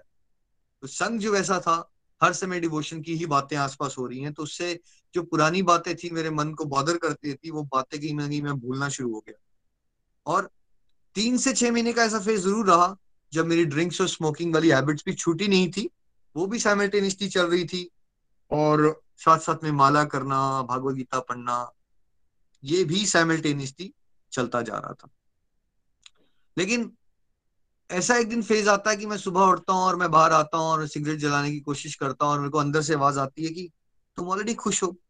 क्यों करना चाहते हो ये चीज़? क्या मिलेगा तुम्हें ये? पैसे भी बर्बाद कर रहे हो हेल्थ भी खराब कर रहे हो। तुम्हें इस चीज़ की कोई ज़रूरत नहीं है। वो मेरी पहली फीलिंग थी यू you नो know, एक बड़ी क्लोज इंटरेक्शन थी जहाँ मुझे फील हुआ कि भगवान ने मेरे से बात की है डायरेक्ट यू नो वो पहले एक बार फीलिंग वो आई थी जब मैंने आपको पहले भी बताया कि मुझे कोई इंडिया में मिलता है और वो कहता है कि भगवान के मंदिर आया करो। बट ये एक और बड़ी क्लोज लेवल की फीलिंग थी जहाँ मुझे कभी लग ही नहीं रहा था मैं इन, इन आदतों से ऊपर उठ सकता हूँ लेकिन मेरे को अंदर से स्ट्रांग आवाज़ आती है और मैं टोटली कन्विंस हो जाता हूँ और मेरे पास विल पावर आ जाती है और मैं सिगरेट को छोड़ देता हूँ और वो बात अब हो गई। बारह तेरह साल पुरानी और उसके बाद वो आदत खत्म हो जाती है जीवन से। वहाँ से मुझे एक विश्वास और बढ़ जाता है कि यार ये तो चमत्कार है। मैं जो चीज़ मैं सोच ही नहीं सकता था, मैं छोड़ दू। सोच ही नहीं सकता था कि मेरे पास विल पावर कहाँ से आ रही है? कैसे कर पा रहा हूँ मैं ये सब कुछ? तो मेरा जो जोश है डिवोशन करने का और वह और बढ़ जाता है, और बढ़ जाता है। उसके बाद मैं कैसे स्पिरिचुअल प्रैक्टिस बढ़ाता हूँ और कैसे प्रचार की तरफ़ जाता हूँ ये हम अगले सत्संग में टच करेंगे। हरे कृष्णा हरे कृष्णा, कृष्ण कृष्ण, हरे हरे हरे राम हरे राम राम राम, हरे हरे। आज अगले पार्ट में हम सुनेंगे मेरे छोटे भाई को।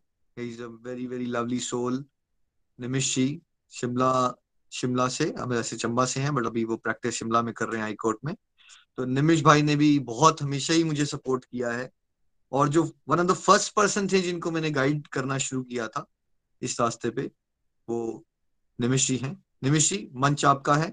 हरी बोल जी हरी हरी हरी हरी बोल। हरे कृष्णा हरे कृष्णा कृष्णा कृष्णा हरे हरे। हरे राम हरे राम राम राम हरे हरे। Thank you Nikhil ji. और निखिल जी की जर्नी को सुनकर पुरानी यादें ताज़ा हो गई। और उसके साथ साथ में मैं कहना चाहूँगा कि उनकी जर्नी के साथ में ही आ, हमेशा से वो उनकी जर्नी मेरे लिए एक इंस्पिरेशन रही है, चाहे उनके अप्स हों, चाहे उनके डाउन्स हों। क्योंकि मैं अपने दोनों ब्रदर से बहुत ज़्यादा अटैच्ड था शुरू से ही। तो उन दोनों की लाइफ में, नितिन जी और निखिल जी की लाइफ में जो भी होता था, उसका डायरेक्ट प्रभाव मेरी लाइफ में पड़ता था। फ्रेंड्स भगवान की कृपा से चंबा में जन्म लिया, बहुत अच्छा परिवार। कभी किसी चीज़ की कोई कमी नहीं थी। और बचपन से ही मैं बहुत ज़्यादा इजी गो था। जो मन में आता था, कर लेता था, ज़्यादा सोचता नहीं था, ज़्यादा डिजायर्स नहीं थी लाइफ की। और मस्ती में रहने वाला इंसान था। लेकिन जैसे जैसे बड़ा हो रहा था वैसे वैसे चीज़ें चेंज होना शुरू हो गई, क्योंकि मैं पढ़ाई में ज़्यादा ध्यान नहीं देता था। तो उस वजह से मेरा कंपैरिजन होना शुरू हो चुका था मार्केट में, क्योंकि मेरे घर में सब अच्छे थे, सब बढ़िया कर रहे थे, सिवाय मेरे। तो वो जो कंपैरिजन वाली फीलिंग थी, कहीं ना कहीं अंदर मुझे हिलाना शुरू कर चुकी थी। और जो मैं खुश रहता था, वो खुशी कहीं ना कहीं खत्म होना शुरू हो गई थी और उसकी जगह ले ली थी फ्रस्ट्रेशन ने इरिटेशन ने। मैं नाजायज ही हर एक इंसान पे गुस्सा होना शुरू हो गया था अपनी फैमिली में। समझ नहीं आ रहा था ये क्या हो रहा है, लेकिन कहीं ना कहीं वो कंपैरिजन जो मेरे हो रहे थे सोसाइटी में, मेरे ब्रदर्स के साथ फैमिली के साथ, कितनी अच्छी फैमिली है देखो लिखनी है तो कुछ भी नहीं कर पाएगा। इस तरीके की बहुत सारी चीज़। उसने मेरे अंदर डर पैदा कर दिया था। मैं कमज़ोर फील करना शुरू कर चुका था। आ, ये चीज़ें किसी के साथ शेयर नहीं कर पा रहा था समझ नहीं पा रहा था क्या हो रहा है। लेकिन ये सारी चीज़ें चलते चलते क्योंकि मेरी लाइफ में ज़्यादा कोई डिजायर्स नहीं थी तो ये सारी चीज़ें चलते चलते मैंने अपनी लाइफ में गोल्स सेट कर लिए कि मैं भी दुनिया को कुछ करके दिखाऊँगा कुछ बड़ा करूँगा। और प्रोफेश और अपनी एजुकेशन कंप्लीट करने के बाद मैं हायर एजुकेशन के लिए लॉ करने के लिए पुणे चला गया। इन, चाहे मैं चंबा में था, चाहे मैं पुणे चला गया, इस सारे फ़ेज़ के दौरान मैं, क्योंकि घर का सबसे छोटा था तो मेरे को एक अलग सी प्रोटेक्शन मिलती थी हर चीज़ में। जो माँगता था वो मिल जाता था, कहीं पे भी कोई परेशानी नहीं होती थी। फिर भी ये फ़ेज़ मेरे लाइफ में आना शुरू हो गया। जब मैं पूना पहुँच गया लॉ करने के लिए तो छोटे से शहर से निकल कर जब इंसान बड़े शहर में जाता है तो उसके हाव भाव चेंज होना शुरू हो जाते हैं। तो जब मैंने सोसाइटी में देखा कि अरे, बाहर के लोग तो ये भी करते हैं, अरे स्मोक कर रहे हैं ड्रिंक कर रहे हैं, कितना मज़ा करते हैं, ये घूमते रहते हैं, शायद यही ज़िंदगी होगी और इसी से मैं कुछ डिफरेंट कर पाऊँगा। मैंने भी वही चीज़ें करना शुरू कर दी। अपनी लाइफ को बदलना शुरू कर दिया। सुबह सोते रहना, शाम को उठना और शाम को फिर प्लानिंग करना कि पार्टी कहाँ करनी है, क्या करना है। लेकिन यहाँ पे भी दोस्तों, जब एक इंसान नई जगह पे जाता है तो उसको प्रेशर्स होते हैं। लेकिन यहाँ पे भी भगवान की कृपा से मुझे कोई प्रेशर नहीं आया क्योंकि मुझसे पहले मेरे सुपर सीनियर जो थे, वो नितिन भैया थे, जो कि वहाँ पे ऑलरेडी एक बहुत अच्छा सेटअप कर चुके थे। और जहाँ पे लोगों की रैगिंग होती थी मेरे क्लासमेट्स की, मैं सुपर सीनियर्स के साथ बैठ के एंजॉय करता था उन चीज़ों को। तो एक ऐसा लेवल मिल गया था, लेकिन कभी मैंने उस लेवल को एडमायर नहीं किया था, चाहे वो चंबा का हो, चाहे वो पूना का हो। मुझे ये लगता था, ये तो होना ही है। लेकिन मेरे जो दुख है मेरी जो परेशानियाँ हैं वो बहुत बड़ी हैं। मैंने कभी ये सोचा ही नहीं कि कितनी डिवाइन प्रोटेक्शन मेरे साथ जुड़ी हुई है हर समय। उसके बाद पूना में लॉ कंप्लीट करने के बाद आ, मेरे पास ऑप्शन थी दोस्तों चंबा आने की क्योंकि चंबा में हमारा बहुत बड़ा इस्टेब्लिश्ड लॉ ऑफ़िस है जिसमें उस समय में मेरे ग्रैंडफादर फादर बड़े भैया तीनों मिलके काम कर रहे थे। और मेरे पास भी ऑप्शन थी कि वहाँ आके ज्वाइन करने की। सबने मेरे को इंसिस्ट भी किया कि आ जाओ ज्वाइन कर लो। लेकिन फिर वहीं गरारी अटकी हुई थी कि कुछ बड़ा करना है, कुछ करके दिखाना है। अपने आप से, अपने लेवल पे मैं कुछ करना चाहता हूँ, मैं किसी की सपोर्ट नहीं लेना चाहता। इसलिए मैंने डिसाइड किया कि मैं दिल्ली जाऊँगा। पेरेंट्स ने ब्रदर्स ने सबने बताया कि भैया बड़ा मुश्किल है ये सारी चीज़ें करना लेकिन फिर भी मैं माना नहीं और मैंने अपने मन की करी और जिद पे अड़ा रहा और पहुँच गया दिल्ली। जब मैं दिल्ली पहुँच गया तो वहाँ पे दुनिया आ, इंडिया का सबसे बड़ा कोर्ट जो है वहाँ पे एंट्री मार ली। अपनी मेहनत से कोई जुगाड़ नहीं। और मैं कुछ चुनिंदा एडवोकेट्स में आ गया जो कि बहुत ज़्यादा यंग है। At the age of twenty one मैंने सुप्रीम कोर्ट ज्वाइन कर लिया था। उस हिसाब से तो बहुत अच्छा चल रहा था। घर पे बताने के लिए भी बहुत अच्छा था जी देखो मैं तो सुप्रीम कोर्ट में काम करता हूँ। लेकिन उसके साथ साथ में बहुत सारे स्ट्रेस और स्ट्रगल्स भी लाइफ में आ रहे थे। मुझे आज भी एक इंस्टांस याद है जहाँ पे आ, शुरुआत पे मैं अपने चाचा चाची जी के साथ रहता था उसके एक साल के बाद मैंने वहाँ से शिफ्ट कर लिया एक दो फ्रेंड्स के साथ रूम ले लिया। और रूम लेने के बाद एक फ़ेज़ ऐसा आया जहाँ पे मेरी इतनी ज़्यादा कोई अर्निंग्स नहीं थी मेरे पास फाइनेंशियली मेरे पास ज़्यादा कोई सपोर्ट नहीं थी। तो आ, वो फ़ेज़ ऐसा था जहाँ पे मेरे पास सच में पैसा नहीं था। और दिल्ली में रह रहा था मुझे अपने फ्लैट का किराया देना था, खाने पीने का सोचना था, लेकिन मैं वो नहीं कर पा रहा था। तो वो फ़ेज़ जो था, बहुत ज़्यादा टफ और चैलेंजिंग फ़ेज़ था मेरे लिए, लेकिन मैं घर से भी हेल्प नहीं ले पा रहा था प्रॉपरली क्यों? क्योंकि मेरे को कहीं ना कहीं दिमाग में ये फीलिंग आ रही थी कि यार ये मेरा डिसीज़न है, अब जिससे जो भी होगा, वो मुझे ही झेलना है। और एक काइंड ऑफ़ ईगो भी अपने अंदर घर कर गई थी कि भाई मैं क्यों किसी की हेल्प लू? पर यहाँ पे भी भगवान की इतनी ज़्यादा सपोर्ट हुई कि बहुत जल्दी मैं इन फेजेस से निकल गया। इस पूरे फ़ेज़ के दौरान, इस पूरी जर्नी के दौरान बार बार नितिन भैया और निखिल भैया से मेरी डिस्कशंस होती रहती थी। तो दोनों ब्रदर्स मेरे हमेशा से मेरे सपोर्टिंग पिलर्स रहे। जब भी कोई परेशानी आई है या जब भी मैंने कोई लाइफ का डिसीज़न लेना होता था, मैं इनसे डिस्कस करता था। और यहाँ से मुझे सॉल्यूशंस भी मिलते थे और डायरेक्शन भी मिलती थी। इसी तरीके से बाकी लाइफ के फेजेस में भी जब मैं दिल्ली गया तो निखिल भैया कानपुर में थे तो निखिल भैया मेरे से मिलने आए फ़ोन पे बात हुई, उन्होंने बताया कि यार अब आप नई जगह पे हो तो आपको प्रोफेशनली डील करना है। सबसे ज़्यादा लोगों से पर्सनल होने की ज़रूरत नहीं है और जो हमारे अंदर नेगेटिविटीज हैं, उनको भी ज़्यादा ओपन करने की ज़रूरत नहीं है, जैसे ड्रिंक्स करना स्मोक करना, वगैरह वगैरह। मैंने उनकी बात को माना और प्रोफेशनली काम करना शुरू कर दिया।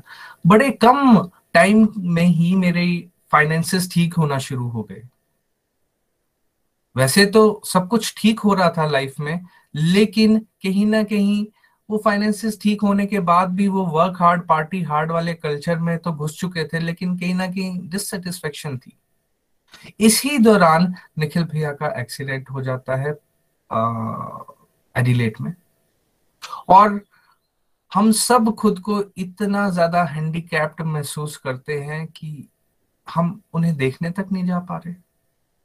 सर्कमस्टांसिस ऐसे बन चुके थे ना हमारे पास पासपोर्ट्स थे वीज़ा तो दूर दूर की बात है, उन सब चीज़ों में बहुत टाइम लगना था और हमारे पास कोई ऑप्शन ही नहीं थी।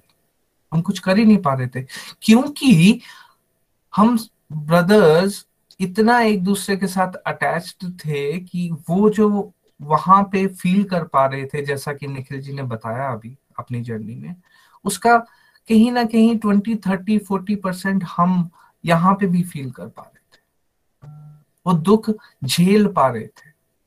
फिर आहिस्ता आहिस्ता भैया वहाँ से रिकवर कर गए। लेकिन मेरे को ये फीलिंग आना शुरू हो गई कि यार बस यही ज़िंदगी है। इतनी फास्ट और इतनी बढ़िया तरीके से निखिल भैया काम कर रहे थे, वो हमेशा मुझे गाइड करते रहते थे। लेकिन फिर all of the sudden accident हो जाता है और बंदा कुछ करने लायक नहीं रहता।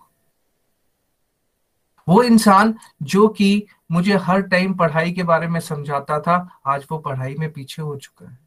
वो इंसान जो हर टाइम मुझे मोटिवेट करता था कि ऐसे करना चाहिए वैसे करना चाहिए हमें लाइफ को ऐसे चलाना है वो खुद एक साल के बाद डिप्रेस्ड हो चुका है। वो हम लोगों से गाइडेंस लेने की कोशिश कर रहा है। ये फेस दोस्तों और ये आ, निखिल भैया का पर्टिकुलर ये जो फेस था इसने मुझे हिला के रख दिया। क्योंकि मैंने हमेशा उन्हें देखा है कि वो हर एक इंसान को सपोर्ट करते हैं, स्पेशली मुझे। मुझे हर जगह उन्होंने सपोर्ट किया है, बताया है कि लाइफ को कैसे जीना है, लेकिन उस समय वो डायरेक्शन लेस हो चुके थे। और वो चीज़ मेरे को हिला रही थी और मुझे ये समझ में आ गया था कि कहीं ना कहीं हम कुछ ऐसा कर रहे हैं जो कि बहुत ज़्यादा गलत है। बट अगेन कोई गाइडेंस नहीं थी, समझ नहीं थी तो पता नहीं चल पा रहा था कि क्या गलत है। फिर सोसाइटी में बड़े बड़े लोगों को देखकर जो कि बिग शॉट्स होते हैं अपने अपने प्रोफेशन के, उनको देखकर ये रियलाइजेशन आई कि यार, शायद हम ज़्यादा सोच रहे हैं, मुझे, मेरे प्रोफेशन पे ध्यान देना चाहिए, जब मैं प्रोफेशनली और ज़्यादा ग्रो कर जाऊँगा तो सब कुछ ठीक हो जाएगा। इसी वजह से कुछ सर्कमस्टांसिस की वजह से मैं दिल्ली छोड़कर शिमला आ गया। यहाँ पे हाई कोर्ट है, हिमाचल का, जहाँ पे मैंने प्रैक्टिस करना शुरू कर दिया। बहुत ही कम टाइम में मैंने बहुत कुछ यहाँ पे पा लिया। मुझे बहुत ज़्यादा रिकॉग्निशन मिलना शुरू हो गई। मुझे कोर्ट में बहुत सारे लोग एडमायर करते थे। चाहे वो वकील हों, चाहे वो क्लाइंट्स हों, चाहे वो स्टाफ हो। मुझे बहुत जल्दी सब जानना शुरू कर चुके थे। मैं बहुत अर्निंग्स भी करना शुरू हो गया था। तो यहाँ पे एक ऐसी स्टेज आ गई थी कि जो मैं बचपन में चाहता था कुछ बड़ा करना, वो भी मुझे मिलना शुरू हो गया। पूरी स्टेट में बुक्स में नाम आना शुरू हो गया। जब भी कोई इंसान केस कंडक्ट करता है एडवोकेट और वो केस आ, अपने आप में अनोखा होता है तो वो बुक्स में पब्लिश होता है। तो ऐसे बड़े सारे केसेस मेरे बुक्स में पब्लिश हैं जिसमें मेरा नाम भी है। फिर जजेस से डायरेक्ट डीलिंग भी होना शुरू हो गई। वो जानना शुरू हो गए। और ये सारी चीज़ों के दौरान मैं अपना हंड्रेड परसेंट मेरे प्रोफेशन में ही दे रहा था क्योंकि मैंने यही समझा था यही सीखा था कि भाई ये सब चीज़ें छोड़ो जो माइंड में खिचड़ी पक रही है, क्या करना है, क्या नहीं करना, कौन कैसा है और ये सारी चीज़ें। उन सबको छोड़कर मैंने यही सीखा कि भाई अपने प्रोफेशन में ध्यान दीजिए, क्योंकि प्रोफेशन में अगर आप फुल फोकस रखते हो तो बाकी चीज़ें इरेलीवेंट हो जाती। वैसे ही मैंने किया और मुझे सब कुछ मिलना शुरू हो गया बहुत जल्दी। लेकिन दोस्तों, ये सब कुछ मिलने के बाद भी एक इनकम्प्लीटनेस की फीलिंग अंदर थी। मेरा गुस्सा जो था वो अभी भी खत्म नहीं हुआ था। जबकि होना ये चाहिए था कि भाई जो मैं शुरुआत से चाह रहा हूँ वो मेरे को मिल गया। मैं एक नाम ही बनाना चाहता था पॉइंट प्रूव करना चाहता था सोसाइटी में कि मैं भी कुछ कर सकता हूँ, वो सब हो गया ना। लेकिन फिर भी मैं खुश नहीं हूँ, फिर भी मेरी एंजाइटी लेवल्स बहुत हाई है, फिर भी मैं अपने एंगर को कंट्रोल नहीं कर पा रहा हूँ। तो ये सारी चीज़ें मेरे को हमेशा परेशान करती रहती थी। फिर एक फ़ेज़ मेरा ऐसा आया जहाँ पे मैं प्रोफेशनली तो काफ़ी ज़्यादा काम कर रहा हूँ, लेकिन मैं अंदर से टूटना शुरू कर देता हूँ, क्योंकि मुझे ऐसा लगना शुरू हो जाता है कि यार, अभी मैं एक छोटी एज में हूँ तो मैं इतना ज़्यादा वर्कलोड ले पा रहा हूँ, फिर भी मैं खुश नहीं हूँ। फिर आगे चलकर जब मैं थोड़ा बड़ा हो जाऊँगा, जब मेरा शरीर मेरा साथ छोड़ना शुरू कर देगा, तब मैं क्या करूँगा? क्योंकि मेरे को अभी तक वो समझ ही नहीं आ रहा कि जिस डायरेक्शन में मैं चल रहा हूँ, क्या वो सही भी है कि नहीं है। तो ये सारी बातें कहीं ना कहीं दिमाग में घर कर चुकी थी। ऑल दो प्रोफेशनली मैं काम करता रहता था, करता रहता था, आप कह सकते हैं कि 24 घंटे में से अठारह बीस घंटे मैं काम ही करता रहता था। और कोई ज़्यादा किसी से बातचीत नहीं, बस प्रोफेशनली डीलिंग करनी है और आगे निकल जाना। फिर दोस्तों, निखिल भैया की मैरिज के लिए निखिल भैया शिमला सॉरी इंडिया आए हुए थे। और जब वो इंडिया में आए थे चब्बा में, मैं भी वहाँ पे पहुँचा। जैसे ही मैं उनसे मिला तो उन्होंने ये बताया कि नमेश ये क्या हो गया तेरे को? यू आर लॉस्ट समवेयर बारह क्यों बजे हुए हैं तेरे? ऐसा क्या हो गया है? तो मैंने उनसे अपनी बातें शेयर करी। आई स्टिल रिमेम्बर जिस दिन उनकी मैरिज थी दोपहर को आ, शाम की उनकी बारात थी तो सुबह के टाइम अर्ली मॉर्निंग्स में हम लोग ये डिस्कशन कर रहे थे। तो उन्होंने मेरे को ज़्यादा कुछ बताया नहीं बस इतना बताया कि यार मेरे साथ भी ये सारी फीलिंग्स मैंने भी फेस की हैं ये सारी चीज़ें। और मुझे तो अच्छा लगा एक चीज़ कर कर। आज मैं तेरे को भी सजेस्ट करता हूँ, चलो पहले गाड़ी निकालो और मंदिर चलते हैं। तो दोस्तों, वो दिन ऐसा था जो मैं कभी भी भूलता नहीं हूँ। पहले तो मैं बहुत सालों बाद मंदिर जा रहा था, क्योंकि भैया ने कहा था, भैया की बात नहीं टाल सकते, मैं भी उनके साथ गाड़ी उठा के मंदिर चला गया। जब हम मंदिर पहुँचे तो उन्होंने मेरे हाथ में माला पकड़ा दी और उन्होंने बोला कि, ये माला कर, मुझे बहुत फ़र्क पड़ा इससे, बहुत अच्छा लगता है। शायद तुझे भी फ़र्क पड़े। बस इतना बताया था। उनके कहने पे, वैसे तो अंदर से मैं सोच था भाई की शादी हो रही है और भाई वैराग्य की तरफ़ जा रहे हैं, जो सुना था। ये ये कुछ अजीब सी बातें लग रही है, ये समय थोड़े ना है कोई माला उला करने का। लेकिन मेरे पास कोई और चॉइस नहीं थी तो इसलिए मैंने जैसा भैया ने बताया, मैंने वैसा कर लिया। लेकिन फ्रेंड्स जैसे ही मैं उस पल को आज भी याद कर सकता हूँ और याद करते ही मेरे रोंगटे खड़े हो जाते हैं। जैसे ही मैंने वो पहली माला करी, मुझे समझ में आ गया कि इसमें बहुत पावर है, बहुत शक्ति है। मुझे वो मिल चुका था जो मैं पूरे दिन में 18 18 19 19 घंटे काम करके नहीं पा पा रहा था। मुझे वो शांति मिल गई थी जो मेरे पास लाखों रुपया होने के बाद भी नहीं आ पा रही थी। तो मुझे ये समझ आ गया वहाँ से कि इसमें कुछ तो पावर है। पर ये समझ नहीं आ रहा था कि क्या लिंक है, क्या रिलेशन है। पर चलो, उस चीज़ पे मैंने ज़्यादा ध्यान नहीं दिया।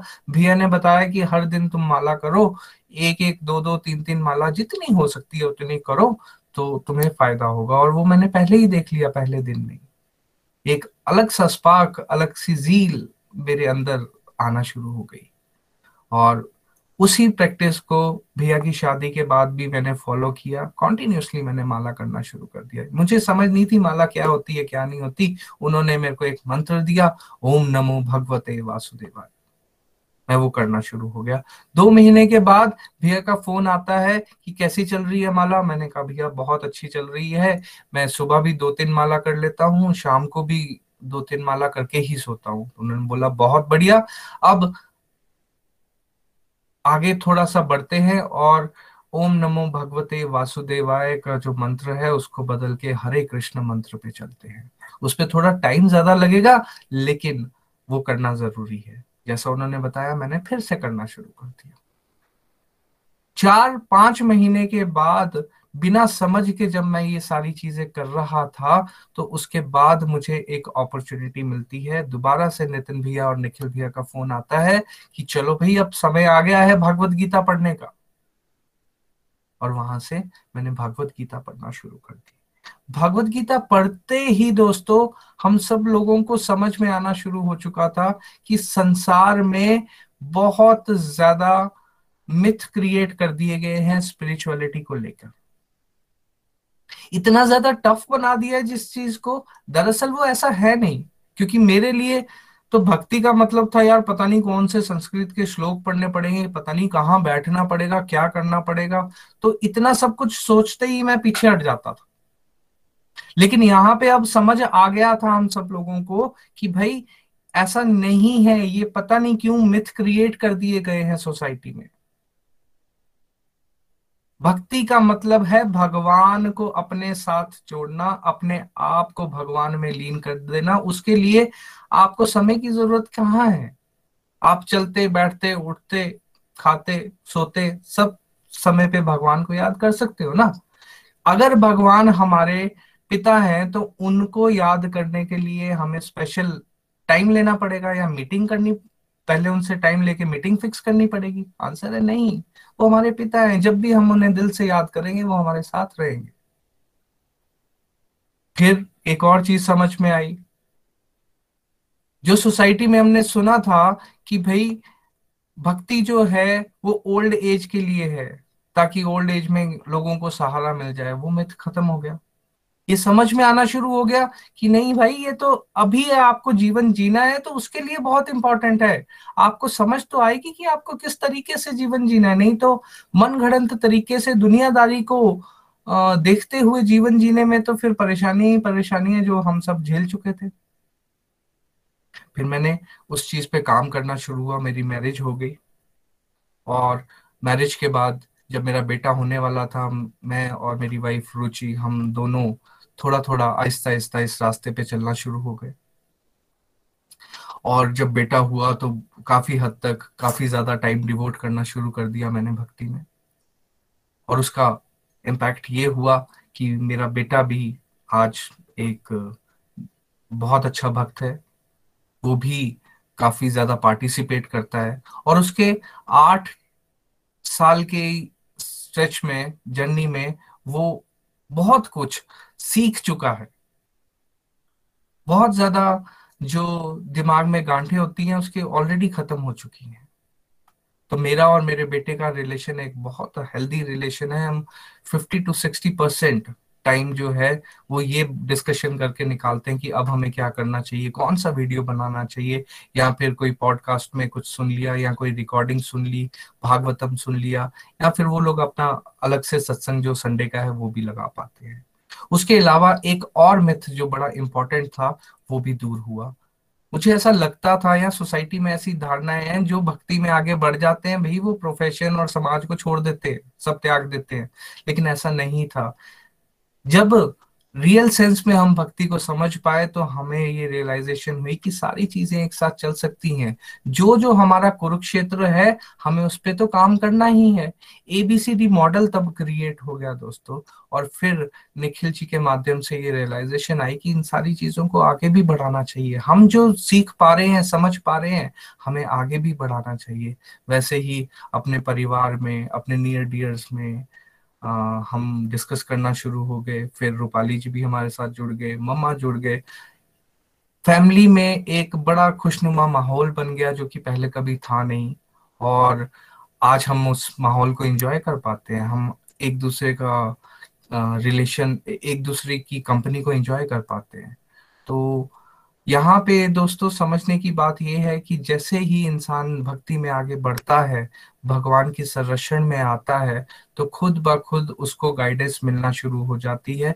मेरे लिए बड़ा मुश्किल था कि गुरु कौन है कहाँ से मिलेगा लेकिन देखिए मैं कितना ब्लेस्ड हूँ कि आ, मेरे को मेरे ब्रदर्स के रूप में ही मेरे को घर बैठे बैठे ही मेरे को गुरु मिल चुके थे। मैंने कभी फील ही नहीं कर पाया। कितनी ब्लेसिंग्स मेरे साथ थी और कितनी भगवान की प्रोटेक्शंस मेरे साथ थी दोस्तों।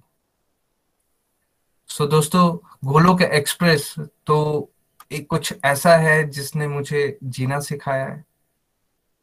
एक तरह से कह सकता हूँ कि मेरा ये नया जन्म है और मैं इसे बहुत ज़्यादा इंजॉय भी कर रहा हूँ और आशा करता हूँ कि हम सब मिलजुल कर और आगे बढ़ेंगे और इसका गोलोक एक्सप्रेस के माध्यम से भगवान का प्रचार, भगवान का नाम जगह जगह तक पहुँचा पाएँगे। हरी हरि बोल। जय श्री कृष्ण। हरी हरी बोल, हरी हरी बोल। Thank you very much Nimesh ji. बहुत आनंद आ रहा है। आज निखिल जी को हमने सुना, उसके बाद निमेश जी की आध्यात्मिक यात्रा को हमने यहाँ पर सुना है। और एकदम रिफ्रेश हो गई हैं वो फीलिंग्स वो जो समय जो समय था, काफ़ी टफ समय रहा है सबके लिए अलग अलग तरह से। लेकिन आज बात समझ में आती है कि आज जो हम डिवोशन को एंजॉय कर पा रहे हैं, अगर वो समय हमारे जीवन में आता ही नहीं, वो टफ सिचुएशंस आती ही नहीं, जैसे निखिल जी या निमेशी के केस में आई तो वो अध्यात्म के रास्ते पर आगे बढ़ते ही नहीं। तो एक तरह से एक पत्थर की जब ठुकाई होती है चोट पड़ती है उसको हर जगह से, तब तो जाके वो एक मूर्ति बनती है। तो अगर किसी के जीवन में टफ सिचुएशंस आ रही हैं तो प्लीज़ घबराए ना, धैर्य बना के रखें, भगवान के साथ जुड़ने का प्रयास करें पॉजिटिव एसोसिएशन में रहें। आप यहाँ तीनों ही जर्नीज जो अभी तक आपके सामने आई हैं, उससे आप ये अंदाज़ा लगा सकते हैं कि जो हो रहा है, वो अच्छे के लिए हो रहा है। अगर आप राइट स्टेप्स लेते हो, भगवान के साथ जुड़ने की कोशिश करते हो तो धीरे धीरे धीरे भगवान जो है, वो आपको एक सुंदर मूर्ति का रूप देने वाले हैं। इसलिए कभी भी दुख से घबराना नहीं है। रादर दुख भगवान की कृपा है, ये बात को समझना बहुत ज़्यादा ज़रूरी है। आज निखिल जी के माध्यम से complete health and complete happiness model जो आगे चल के आप सुनने वाले हैं, उसके बारे में उन्होंने बताया कि कैसे उन्होंने जीवन में वो अनुभव किया कि स्पिरिचुअल लाइफ कितनी इंपॉर्टेंट है? कैसे मेंटल हेल्थ को इम्प्रूव किया जा सकता है? और निमिष जी के माध्यम से भी हमने ये समझा कि इवन इफ़ प्रोफेशनली कोई बहुत अच्छा भी कर रहा हो, उसके पास संसारिक सुख सुख, सुविधाएँ बहुत ज़्यादा आ भी जाएँ, लेकिन फिर भी वो अंदर से एक इनकम्प्लीटनेस की फीलिंग उसके अंदर ज़रूर रहेगी। जब तक वो भगवान के साथ जुड़ेगा नहीं, जो निखिल निखिल जी या निमिष जी जैसे ही भगवान की तरफ़ जुड़े, भागवत गीता से जुड़े, नाम जाप करना शुरू किया तो वो खालीपन वो अपना दूर कर पाए और आज वो स्थिति में पहुँचे हैं, जहाँ मिलजुल के हम सब भगवान की सेवा के लिए आप सब लोगों के साथ अपनी इस यात्रा को भी अनुभव कर, शेयर कर पा रहे हैं और साथ ही साथ मोटिवेट करने की कोशिश कर रहे हैं। ये सारी की सारी जर्नीज बताने के पीछे पर्पस केवल और केवल भगवान की कृपा शक्ति को आप तक पहुँचाने का एक प्रयास हम कर रहे हैं, जिससे आपको ये जोश आए, आपके अंदर ये विश्वास बने कि भगवान के साथ जुड़ने से कुछ भी संभव है। Thank you very much once again Nimish ji Nikhil ji चलते हैं हमारी प्रेयर सेगमेंट में। प्रीति जी हमारे साथ हैं और उसके बाद रिव्यूज़ लेंगे। हरी हरी बोल, प्रीति जी। हरी हरी बोल, हरी हरी बोल। निमिशी आपकी जर्नी बहुत मोटिवेटिंग है और मैंने आपकी जर्नी को क्लोजली देखा है और आपको प्रोग्रेस करते हुए भी देखा है। बहुत ही ब्यूटीफुली आपने इसको प्रेजेंट किया है। हरी हरी बोल, हरी हरी बोल। चलिए प्रेयर्स की तरफ़ चलते हैं। आज सबसे पहली प्रेयर हमें मीनू महाजन जी के, अंकल जी के लिए करनी है। उनकी गुड हेल्थ के लिए वो पालमपुर में रहते हैं। दूसरी प्रेयर हमें पवना मेहरा जी के ब्रदर इन लॉ के लिए करनी है, राकेश मेहरा जी के लिए। नेक्स्ट प्रेयर हमें सीमा शर्मा जी की डॉटर के लिए करनी है। सुषमा महाजन जी हैं चंबा से, उनकी और उनकी फैमिली की गुड हेल्थ के लिए हमें प्रेयर्स करनी है। सुमन गुप्ता जी की गुड हेल्थ के लिए प्रेयर्स करनी है। पवन जी और उनकी डॉटर की गुड हेल्थ के लिए हमें प्रेयर्स करनी है। हरे कृष्णा हरे कृष्णा, कृष्ण कृष्णा, हरे हरे हरे राम हरे राम राम राम, हरे हरे, हरी हरि बोल। हरी हरी बोल, हरी हरी बोल। Thank you very much Preeti ji. Hare Krishna Hare Krishna Krishna Krishna, Hare Hare. Hare Ram Hare Ram Ram Ram, Hare Hare. तो जैसे प्रीति जी ने बताया, जिन डिवोटीज के नाम लिए गए हैं या उनके रिलेटिव्स के नाम लिए गए हैं आई वुड रिक्वेस्ट एवरीवन कि जब आप माला करते हैं, ज़रूर इन सबको माला के दौरान ध्यान में रखें सो so दैट ये आध्यात्मिक रूप से भी स्वस्थ हों, मानसिक रूप से भी स्वस्थ हों और शारीरिक रूप से भी स्वस्थ हो सके। धन्यवाद। चलिए आइए अब चलते हैं रिव्यूज़ की तरफ़। आ, सुमन गुप्ता जी हमारे साथ चंबा से हैं। सुमन जी आपकी गुड हेल्थ के लिए प्रेयर्स प्लीज़ आप यहाँ से स्टार्ट कर सकती हैं। हरी हरी। हरे कृष्णा हरे कृष्णा कृष्णा कृष्णा हरे हरे। हरे राम हरे राम राम राम हरे हरे। हरी बोल एवरीवन मैं सुमन गुप्ता चंबा से बिलोंग करती हूँ। निखिल जी निमिश जी, आपकी जर्नी बहुत ही इंस्पायरिंग और मोटिवेटेड है और बहुत ही आनंद आया सुनकर। बहुत कुछ सीखने को मिलता है आपकी जर्नी से। निखिल जी, मुझे ये सीखने को मिला कि हमें भगवत गीता को खाली पढ़ना या सुनना नहीं है, बल्कि उसका अध्ययन करके अपनी लाइफ में भी उतारना है। तभी हम लाइफ में आने वाले हर स्ट्रगल को आसानी से फेस कर पाएँगे। तभी हम लाइफ में पॉजिटिविटी फील कर पाएँगे और बांट भी पाएँगे। मैं अपने बारे में बताऊँ तो मैं गोलोक एक्सप्रेस के साथ 2016 में रेणु सहदेव जी के माध्यम से जुड़ी थी और इन्हीं के माध्यम से मेरी भगवत गीता की फ़र्स्ट रीडिंग हुई थी और फ़र्स्ट रीडिंग कंप्लीट होते ही मुझे प्रभु कृपा से निखिल जी के साथ जुड़ने का मौका मिला। इस डिवाइन ग्रुप के साथ जुड़ने पर मैंने बहुत प्यारे प्यारे डिवाइन एक्सपीरियंस अनुभव करें और भगवान की साक्षात कृपा को भी अनुभव किया। श्रद्धा विश्वास तो फ्रेंड्स पहले से ही भगवान पर बहुत था, पर भक्ति का सही मायने में अर्थ क्या है, ये मैंने गोलोक एक्सप्रेस से ही सीखा। और भी बहुत कुछ सीखने को मिला इस डिवाइन ग्रुप के साथ। जुड़कर कि कैसे हमें अपने कर्मों को, अपने कर्मों की क्वालिटी को इम्प्रूव करना है। कैसे हमने अपनी हर ड्यूटी में ऐड टू कृष्णा करके अपने कर्मों को पूजा बनाना है? कैसे डिस्ट्रक्टिव टू डिवोशन करनी है? मैंने सीखा कि समभाव में कैसे रहना है लाइफ में। लाइफ में अप डाउन आए तो उससे बाहर कैसे निकलना है? और साथ में बहुत सारे मिथ भी क्लियर हुए। इस तरह इस ग्रुप के साथ जुड़कर मेरी लाइफ में बहुत ही ब्यूटीफुल ट्रांसफॉर्मेशन आई। इसी के साथ मेरी फ्रेंड्स एक स्ट्रॉन्ग डिज़ायर थी कि मेरी फैमिली भी मेरे साथ भक्ति मार्ग पर चले। प्रभु कृपा से वो डिज़ायर भी मेरी बहुत ही जल्द पूरी हुई और आज मेरी फैमिली मेंबर के साथ साथ मेरे रिलेटिव्स और फ्रेंड्स भी इस ग्रुप के साथ कनेक्टेड हैं। प्रभु कृपा से मैं लाइफ में जितना भी ग्रो कर पाई, मेरे मेंटोर्स की दी गाइडेंस पर इम्प्लीमेंट करना और रेगुलरिटी के साथ सत्संग लगाने का परिणाम है। फ्रेंड्स मुझे गोलोक एक्सप्रेस की सबसे प्यारी विशेषता यही लगती है कि हम इसके माध्यम से घर बैठे बैठे कंफर्टेबली तकनीक के ज़रिए अलग अलग जगह पर बैठे सत्संग लगा पा रहे हैं। बिना एक दूसरे को जाने, एक दूसरे की बात को सुनकर, उनसे इंस्पायर होकर लाइफ में आगे बढ़ने की कोशिश भी करते हैं। जब से इस ग्रुप के साथ कनेक्टेड हूँ, मैंने यही अनुभव किया है कि हम सब अलग अलग जगह पर बैठे वो बिखरे मोती हैं जिन्हें गोलोक एक्सप्रेस इस दिव्य सत्संग के ज़रिए। उन बिखरे मोतियों के को प्रभु की माला में एक एक करके पिरोने की कोशिश कर रही है और लोगों में पॉजिटिविटी बांटकर एक बेहतरीन समाज बनाने की कोशिश कर रही है। Thanks Lord Shri Hari thanks Nikhil ji, thanks Nitin ji, thanks Preeti ji, thanks Nimish ji, इतना प्यारा और दिव्य प्लेटफॉर्म देने के लिए, जिससे जुड़कर हम एक हेल्दी और पॉजिटिव लाइफ को लीड भी कर पा रहे हैं और पॉजिटिविटी बांटकर लाइफ को एंजॉय भी कर पा रहे हैं। बस भगवान से यही प्रार्थना है कि उनसे हमारी बुद्धि कदापि भी मुख ना हो। वे हम सबकी बुद्धि में सदैव प्रकाशित रहें और हम सब की बुद्धि में को सत्कर्मों में प्रेरित करें। बहुत ब्लेस्ड फील करती हूँ कि मैं इस डिवाइन ग्रुप का पार्ट हूँ। थैंक्स टू एवरीवन ना शस्त्र पर, ना शास्त्र पर। ना धन पर, ना ही किसी युक्ति पर। मेरा जीवन तो आश्रित है। प्रभु सिर्फ़ और सिर्फ़ आपकी कृपा शक्ति पर। Hare Krishna Hare Krishna Krishna Krishna, Hare Hare. Hare Ram Hare Ram Ram Ram, Hare Hare. Busy through the body free as a soul Hari, Hari बोल, हरी, हरि बोल। Once again thank you Nikhil ji may God bless you Hari, Hari बोल। हरी, हरि बोल, हरी बोल, सुमन जी, धन्यवाद। बहुत आनंद आया आपको सुन के।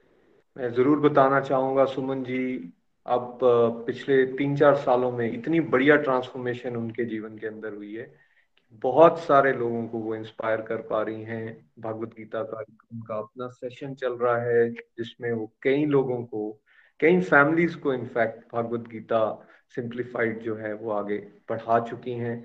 बहुत सारे लोगों में जैसी ट्रांसफॉर्मेशन सुमन जी यहाँ बता रही हैं, वैसे बहुत सारे और लोग उस ट्रांसफॉर्मेशन को अनुभव कर पा रहे हैं। उनकी अपनी फैमिली उनके साथ बढ़ चढ़कर पार्टिसिपेट कर रही है। और आई थिंक जो मोतियों का एग्ज़ाम्पल आपने दिया भगवान के धागे में पिरोने वाला, वो बहुत ही ज़बरदस्त है। और हम प्रेयर्स करते हैं सब एक दूसरे के लिए कि क्यों ना ये माला जो है बड़ी से बड़ी सॉलिड से सॉलिड बनती जाए, जिसमें हर एक मोती इस तरह का जुड़े, जो चमके भी और साथ में आगे चमकाने की कोशिश भी करता रहे।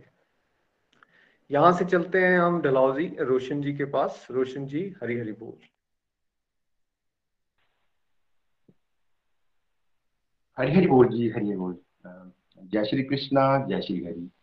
मैं रोशन ठाकुर डलोजी से बाय प्रोफेशन मैं एक एडवोकेट हूँ और डलोजी में प्रैक्टिस करता हूँ। पिछले तीन दिनों से निखिल जी निखिल जी प्रीति जी और निमिश जी की जर्नी सुनने को मिली।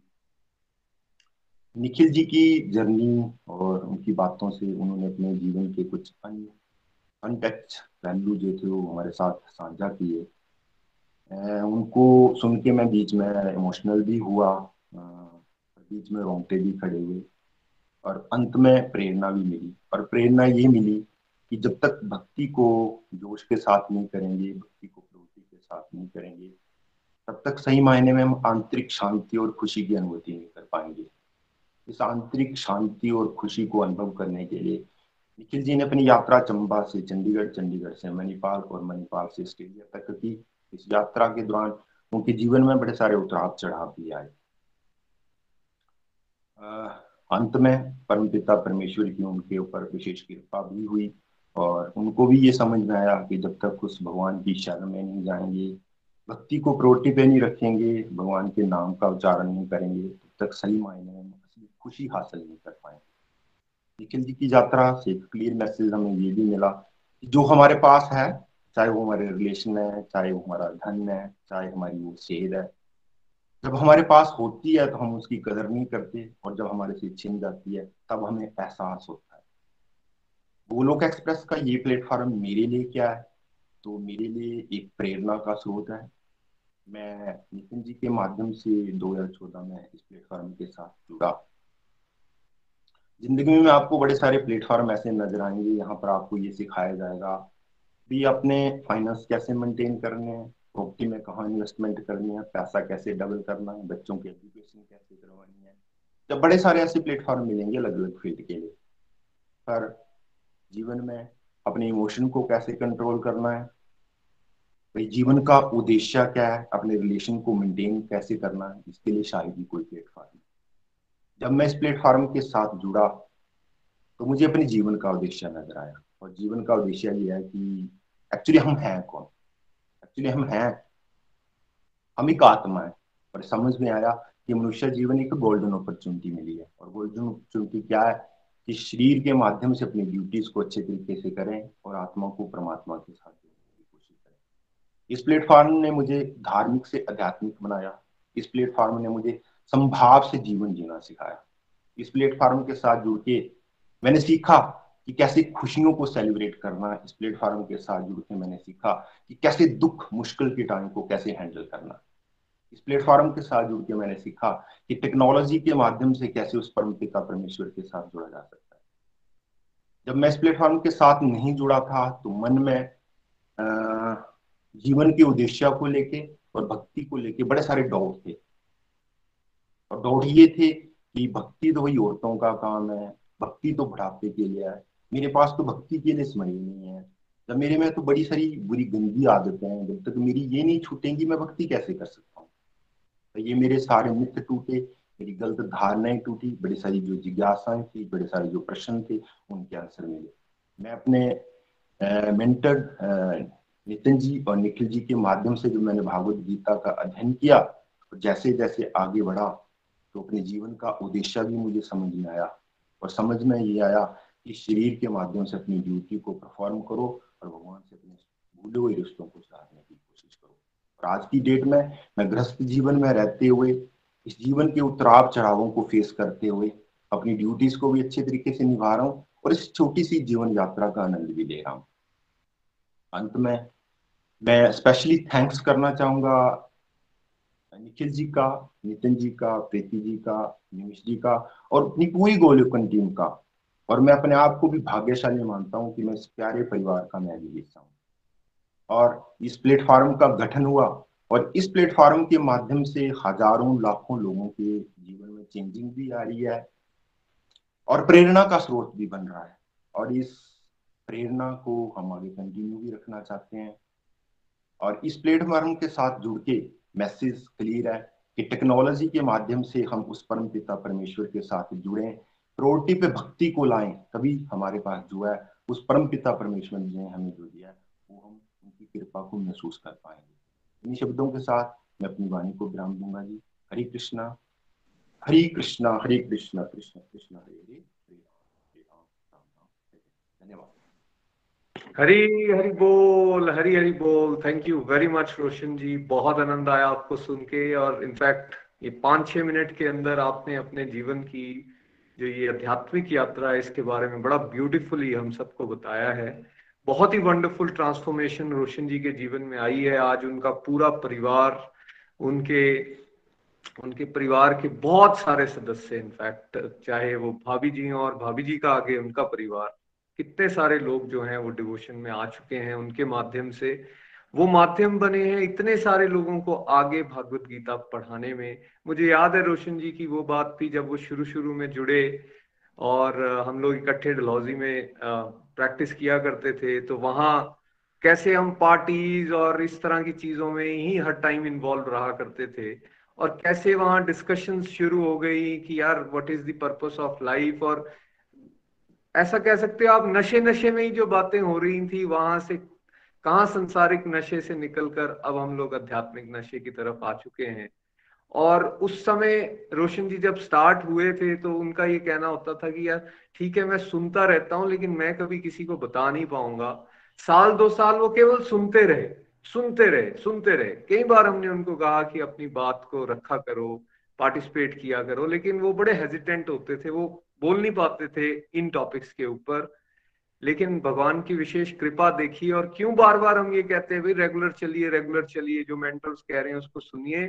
रोशन जी के जीवन में वो आध्यात्मिक ट्रांसफॉर्मेशन आई कि दो साल के बाद, दो ढाई साल के बाद वो स्वयं आगे लीड करना शुरू हो गए। अपनी पत्नी को उन्होंने भगवत गीता को पढ़ाया, अपने कुछ रिलेटिव्स को, अपने गाँव के कुछ लोगों को समझाना शुरू किया और वहाँ से कारवा यहाँ पहुँच गया कि आज हफ़्ते में छह दिन उनका अपना एक सत्संग वो चलाते हैं, जिसके अंदर करीबन सौ से ज़्यादा परिवार जो हैं रेगुलरली शिरकत कर रहे हैं।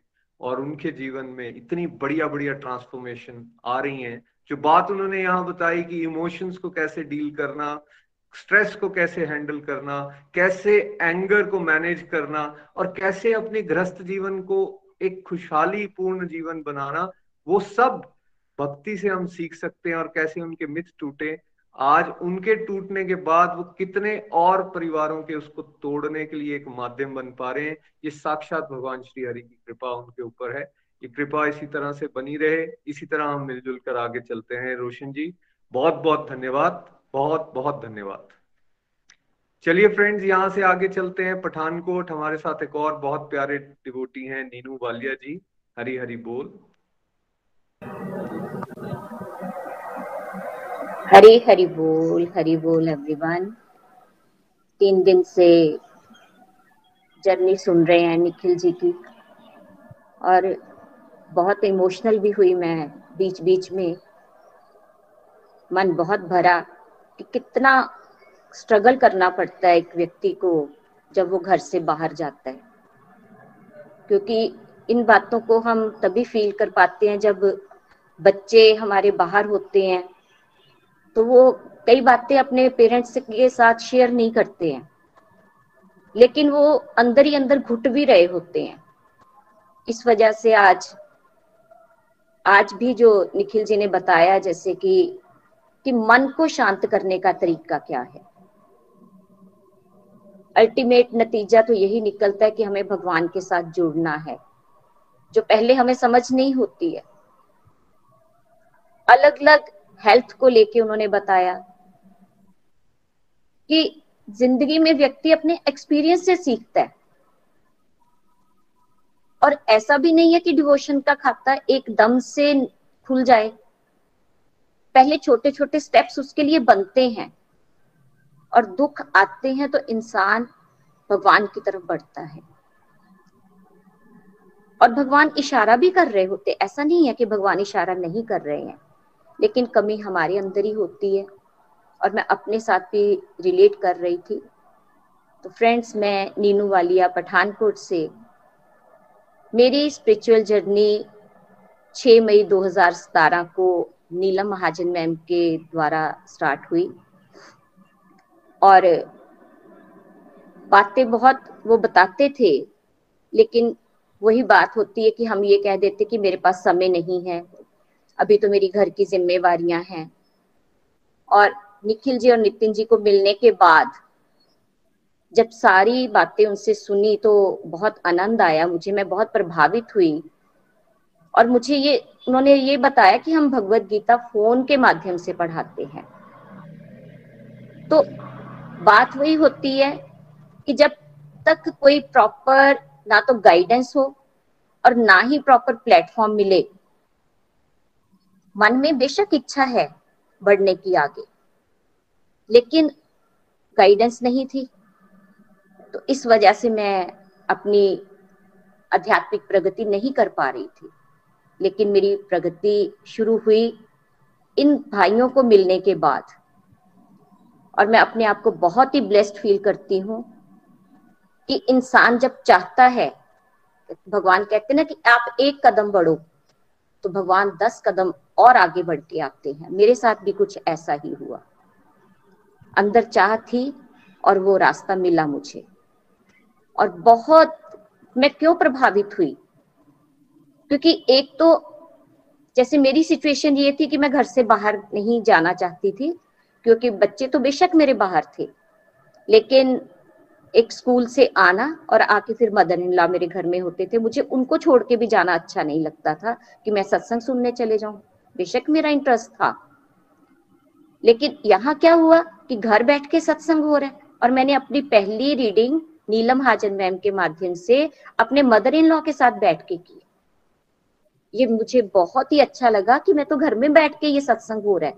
बाहर हम नहीं जा पा रहे, कोई बात नहीं। दूसरी बात की टेक्नोलॉजी टेक्नोलॉजी सीखने का मौका मिला। पहले हम क्या करते थे? व्हाट्सएप देखना फेसबुक देखना। लेकिन अब टेक्नोलॉजी को उन चार सालों में मुझे नहीं लगता कि ऐसी ऐसी चीज़ें हमने सीखी हैं जो आज हमें, हमारे वर्क प्लेस पे भी, हमारी प्रोफेशनल लाइफ में भी वो काम आ रही है। वो टेक्नोलॉजी सीखी। और सीखने की कोई सीमा तो होती नहीं है। तीसरी बात जो थी कि फ्लेक्सिबिलिटी बहुत थी। कि अपनी अपनी सिचुएशंस के मुताबिक अपने अपने कंफर्ट के मुताबिक हम सत्संग अटेंड कर पा रहे थे। अपनी कैपेसिटी के मुताबिक हम लोग सीख भी पा रहे हैं और फैमिली से डिटैच भी होना नहीं पड़ रहा। एम्फोसिस इस बात पे हमेशा दिया जाता है कि फैमिली से डिटैच नहीं होना, भक्ति करनी है तो घर में बैठ के ही करनी है। फैमिली को साथ लेके चलना है। और टू वे इंटरेक्टिव मॉडल यहाँ निखिल जी अपनी बात कर रहे हैं या नितिन जी बात कर रहे हैं तो मुझे भी बोलने का मौका मिल रहा है। इस तरह से प्लेटफॉर्म ये जो हमें मिला, बहुत ही आनंद आ रहा है आज। और बहुत से मेरे मिथ्स भी टूटे। जैसे पहला मैंने बताया कि घर बार छोड़ना पड़ता है, या भक्ति के लिए समय नहीं है। आज भक्ति के लिए समय भी है और घर में बैठ के, परिवार के साथ बैठ के हम सत्संग सीख रहे, कर रहे हैं। चैंटिंग कर रहे हैं हस्बैंड वाइफ मिलके कर रहे हैं। आपस में एक दूसरे को मोटिवेट करते हैं। आज मेरी इतनी माला हो गई, आपकी कितनी हुई है? परिवार के साथ एक कॉमन टॉपिक हो गया वो अपने फ़ोन में देखते हैं, आज क्या मैसेज है, आज क्या करना है, कौन से टॉपिक पे डिस्कशन होगी, ये साथ बैठ के हम कर पा रहे हैं। तो इतना आनंद आ रहा है तो मैं तो ये कहूँगी कि मुझे तो भगवान की कृपा शक्ति के साक्षात दर्शन हुए हैं कि गोलोक एक्सप्रेस का मिलना मेरे लिए तो वरदान सिद्ध हुआ है। और बहुत सी मेरी जो अंदर कमियाँ थी कि मैं डिसीज़न नहीं ले पाती थी, मेरे अंदर कॉन्फिडेंस नहीं था। विश्वास तो था, लेकिन मेरी साधना नहीं थी। और आज साधना बैठ के कर पा रहे हैं तो निखिल जी, नितिन जी, प्रीति जी, नीलम जी, मैं सभी को सादर प्रणाम करती हूँ और उनका बहुत बहुत धन्यवाद करती हूँ। शत शत नमन है इनको, जिन्होंने हमें ये प्लेटफॉर्म दिया। और हमेशा जब ये बात निखिल जी बोलते हैं या नितिन जी बोलते हैं कि आप बहुत अच्छा कर रहे हो तो उससे और आगे बढ़ने की प्रेरणा मिलती है। और इतना ही ट्रांसफॉर्मेशन हमारे जीवन में आ रही हैं। परिवार भी सब ठीक चल रहा है और हर तरह से खुशी ही खुशी महसूस हो रही है। शब्द कम पड़ जाएँगे, गोलोक एक्सप्रेस की यूनिकनेस को बताते हुए तो मैं यहीं पे अपनी वाणी को विराम देती हूँ। सबका बहुत बहुत धन्यवाद। हरी हरी बोल जी हरी हरी बोल। हरी हरी बोल हरी हरी बोल। Thank you very much Neenu ma'am धन्यवाद। बहुत ही बढ़िया आप भी कर रहे हैं अपने जीवन में। मुझे याद है उस समय जब आप शुरू शुरू में जुड़े थे तो यू वर सो कंसर्न कि क्या कभी अरुण जी भी इस रास्ते पर चल पाएँगे? क्या मैं फैमिली के साथ इस तरह से आगे बढ़ पाऊँगी? सब लोग जैसे यहाँ बात करते हैं डिवोशन जो है उसको परिवार के साथ लेकर चलना है। लेकिन आपकी वाकई एक क्वालिटी भी रही है कि आपने विश्वास किया। जो आपको बातें बताई गई कि तालमेल बना के चलिए पेशेंस के साथ चलिए, अपने पे फोकस कीजिए, दूसरों को पुश मत कीजिए, आपने उन सब बातों को माना और उसका नतीजा ये था कि आपके चलने के एक साल के अंदर अंदर ही अरुण जी, उनके जीवन में भी वो जागृति आई और वो भी इंस्पायर हुए डिवोशन में आगे चलना शुरू हुए। अरुण जी तो चले ही चले, लेकिन साथ में, बाद में आपकी बिटिया, आपके बेटा इवन जब मदर इन लॉ आपके थे, तब वो भी सत्संग को एंजॉय किया करते थे। तो कैसे पूरे का पूरा परिवार जुड़ गया भक्ति में? और ना केवल घर, बाकी आपके कितने सारे फ्रेंड्स जहाँ स्कूल में आप काम करते थे, आप मुझे बताते रहे हो या सत्संग में भी कई बार बताते रहे हो कि कैसे आप स्कूल में स्कूल में बच्चों की काउंसलिंग कर पाए हो और कैसे आप इक्विप्ड हुए हो कि आप उन बच्चों के पेरेंट्स अभिभावक जो होते हैं, उनकी भी काउंसलिंग कर पाए हो? कहाँ आपका कॉन्फिडेंस जहाँ आप कहते थे कि मैं स्टेज पे कभी खड़े होके बात नहीं कर पाती थी, आज आप एक्सटेम्पर बात कर पाते हो और स्कूल में आप मीटिंग्स को लीड कर पाते हो? ये जो उत्साह, ये जो जोश आपके अंदर था भक्ति में आगे बढ़ने का आई थिंक भगवान ने इस तरह से आपको ब्लेस किया है। ये बेसिकली जो जर्नीज आप यहाँ सुन रहे हैं सब लोग friends we just want to make sure and inspire you कि ये सब लोग जो यहाँ जुड़ के अपने अंदर के बदलाव बता रहे हैं, ये सब आम लोग हैं, हम लोगों जैसे ही हैं मिडिल क्लास फैमिलीज़ हैं लोअर मिडिल क्लास फैमिलीज़ हैं हायर मिडिल क्लास फैमिलीज़ के लोग हैं, कुछ प्रोफेशनल्स हैं, कुछ हाउस वाइफ्स हैं, कुछ यंगस्टर्स हैं, कुछ ओल्ड एज के लोग हैं, लेकिन सबने, जिसने भी भक्ति को इम्पोर्टेंट बनाया प्रायोरिटी में सबसे ऊपर लेकर गए, भागवत गीता को जीवन का एक माध्यम बनाया, और गोलोक एक्सप्रेस में जो मॉडल्स को हम यहाँ शेयर करते हैं, उसको अंडरस्टैंड करके अपने जीवन में उतारने की कोशिश की, उन सबने ही अपने जीवन के अंदर एक एक ऊर्जा, एक चमक आते हुए देखी है, और ना केवल वो अपने लिए, बल्कि अब वो समाज के लिए अपने साथ जुड़े हुए लोगों के लिए वो उस ऊर्जा का एक स्रोत बनकर सामने आ रहे हैं। जैसे कहा जाता है ना, एक दिया जब जलता है तो वो माध्यम बन सकता है और दूसरे चिरागों को जलाने के लिए। तो वही यहाँ गोलोक एक्सप्रेस में डिवोटीज के माध्यम से हो पा रहा है। हमें इस, इसके लिए ईश्वर का असीम धन्यवादी रहना चाहिए और बार बार अपने कंडक्ट से भगवान को थैंक यू करना चाहिए। कंडक्ट से थैंक यू का मतलब जो दिशा निर्देश भागवत गीता में उन्होंने दिए हैं, उन दिशा निर्देशों को हम अपने जीवन में उतारते रहें। यही भगवान को धन्यवाद करने का सबसे उत्तम तरीका होगा। आइए फ्रेंड्स हम नरसिंह प्रणाम के साथ, नरसिंह आरती के साथ आज के सत्संग को विराम देंगे। नमस्ते नरसिंहाय। नमस्ते नरसिंहाय। प्रहलाद लाद दाईने प्रहलाद लाद दाईने हिरण्यकाशीपूर्वक्षः हिरण्यकाशीपूर्वक्षः शिलाटङ्कानखालये शिलाटङ्कानखालये इतो नरसिंहा परतो नरसिंहा इतो नरसिंहा परतो नरसिंहा यतो यतो यामि ततो नरसिंहा यतो यतो यामि ततो नरसिंहा बहिर्नरसिंहा हृदय नरसिंहा बहिर्नरसिंहा हृदय नरसिंहा नरसिंहमादेव शरणां प्रपदे नरसिंहमादेव शरणां प्रपदे तव कर कमल वरे, न अद्भुत श्रृंगा, दलिता हिरण्य कशिपु तनुभृंगाम केशवधृता नर हरि रूप जय जगदीश हरे। जय जगदीश हरे।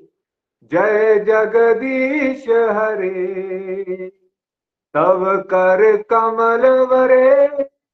नाखाम अद्भुत श्रृंगा। दलिता हिरण्य कशिपु, तनु भृंगा केशवधृता नर हरि रूप, जय जगदीश हरे।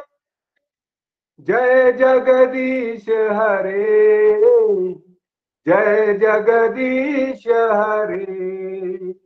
जय नरसिंह देव, जय नरसिंह देव, जय नरसिंह देव जय नरसिंह देव जय प्रहलाद महाराज, जय प्रहलाद महाराज, जय प्रहलाद महाराज, जय प्रहलाद महाराज। जय लक्ष्मी नरसिंह, जय लक्ष्मी नरसिंह, जय लक्ष्मी नरसिंह, जय लक्ष्मी नरसिंह। हरि बोल हरि बोल। हरि बोल हरि बोल। जय राधे श्याम, जय राधे श्याम, जय राधे श्याम, जय राधे श्याम। जय गौर निताय, जय गौर निताय, जय गौर निताय, जय गौर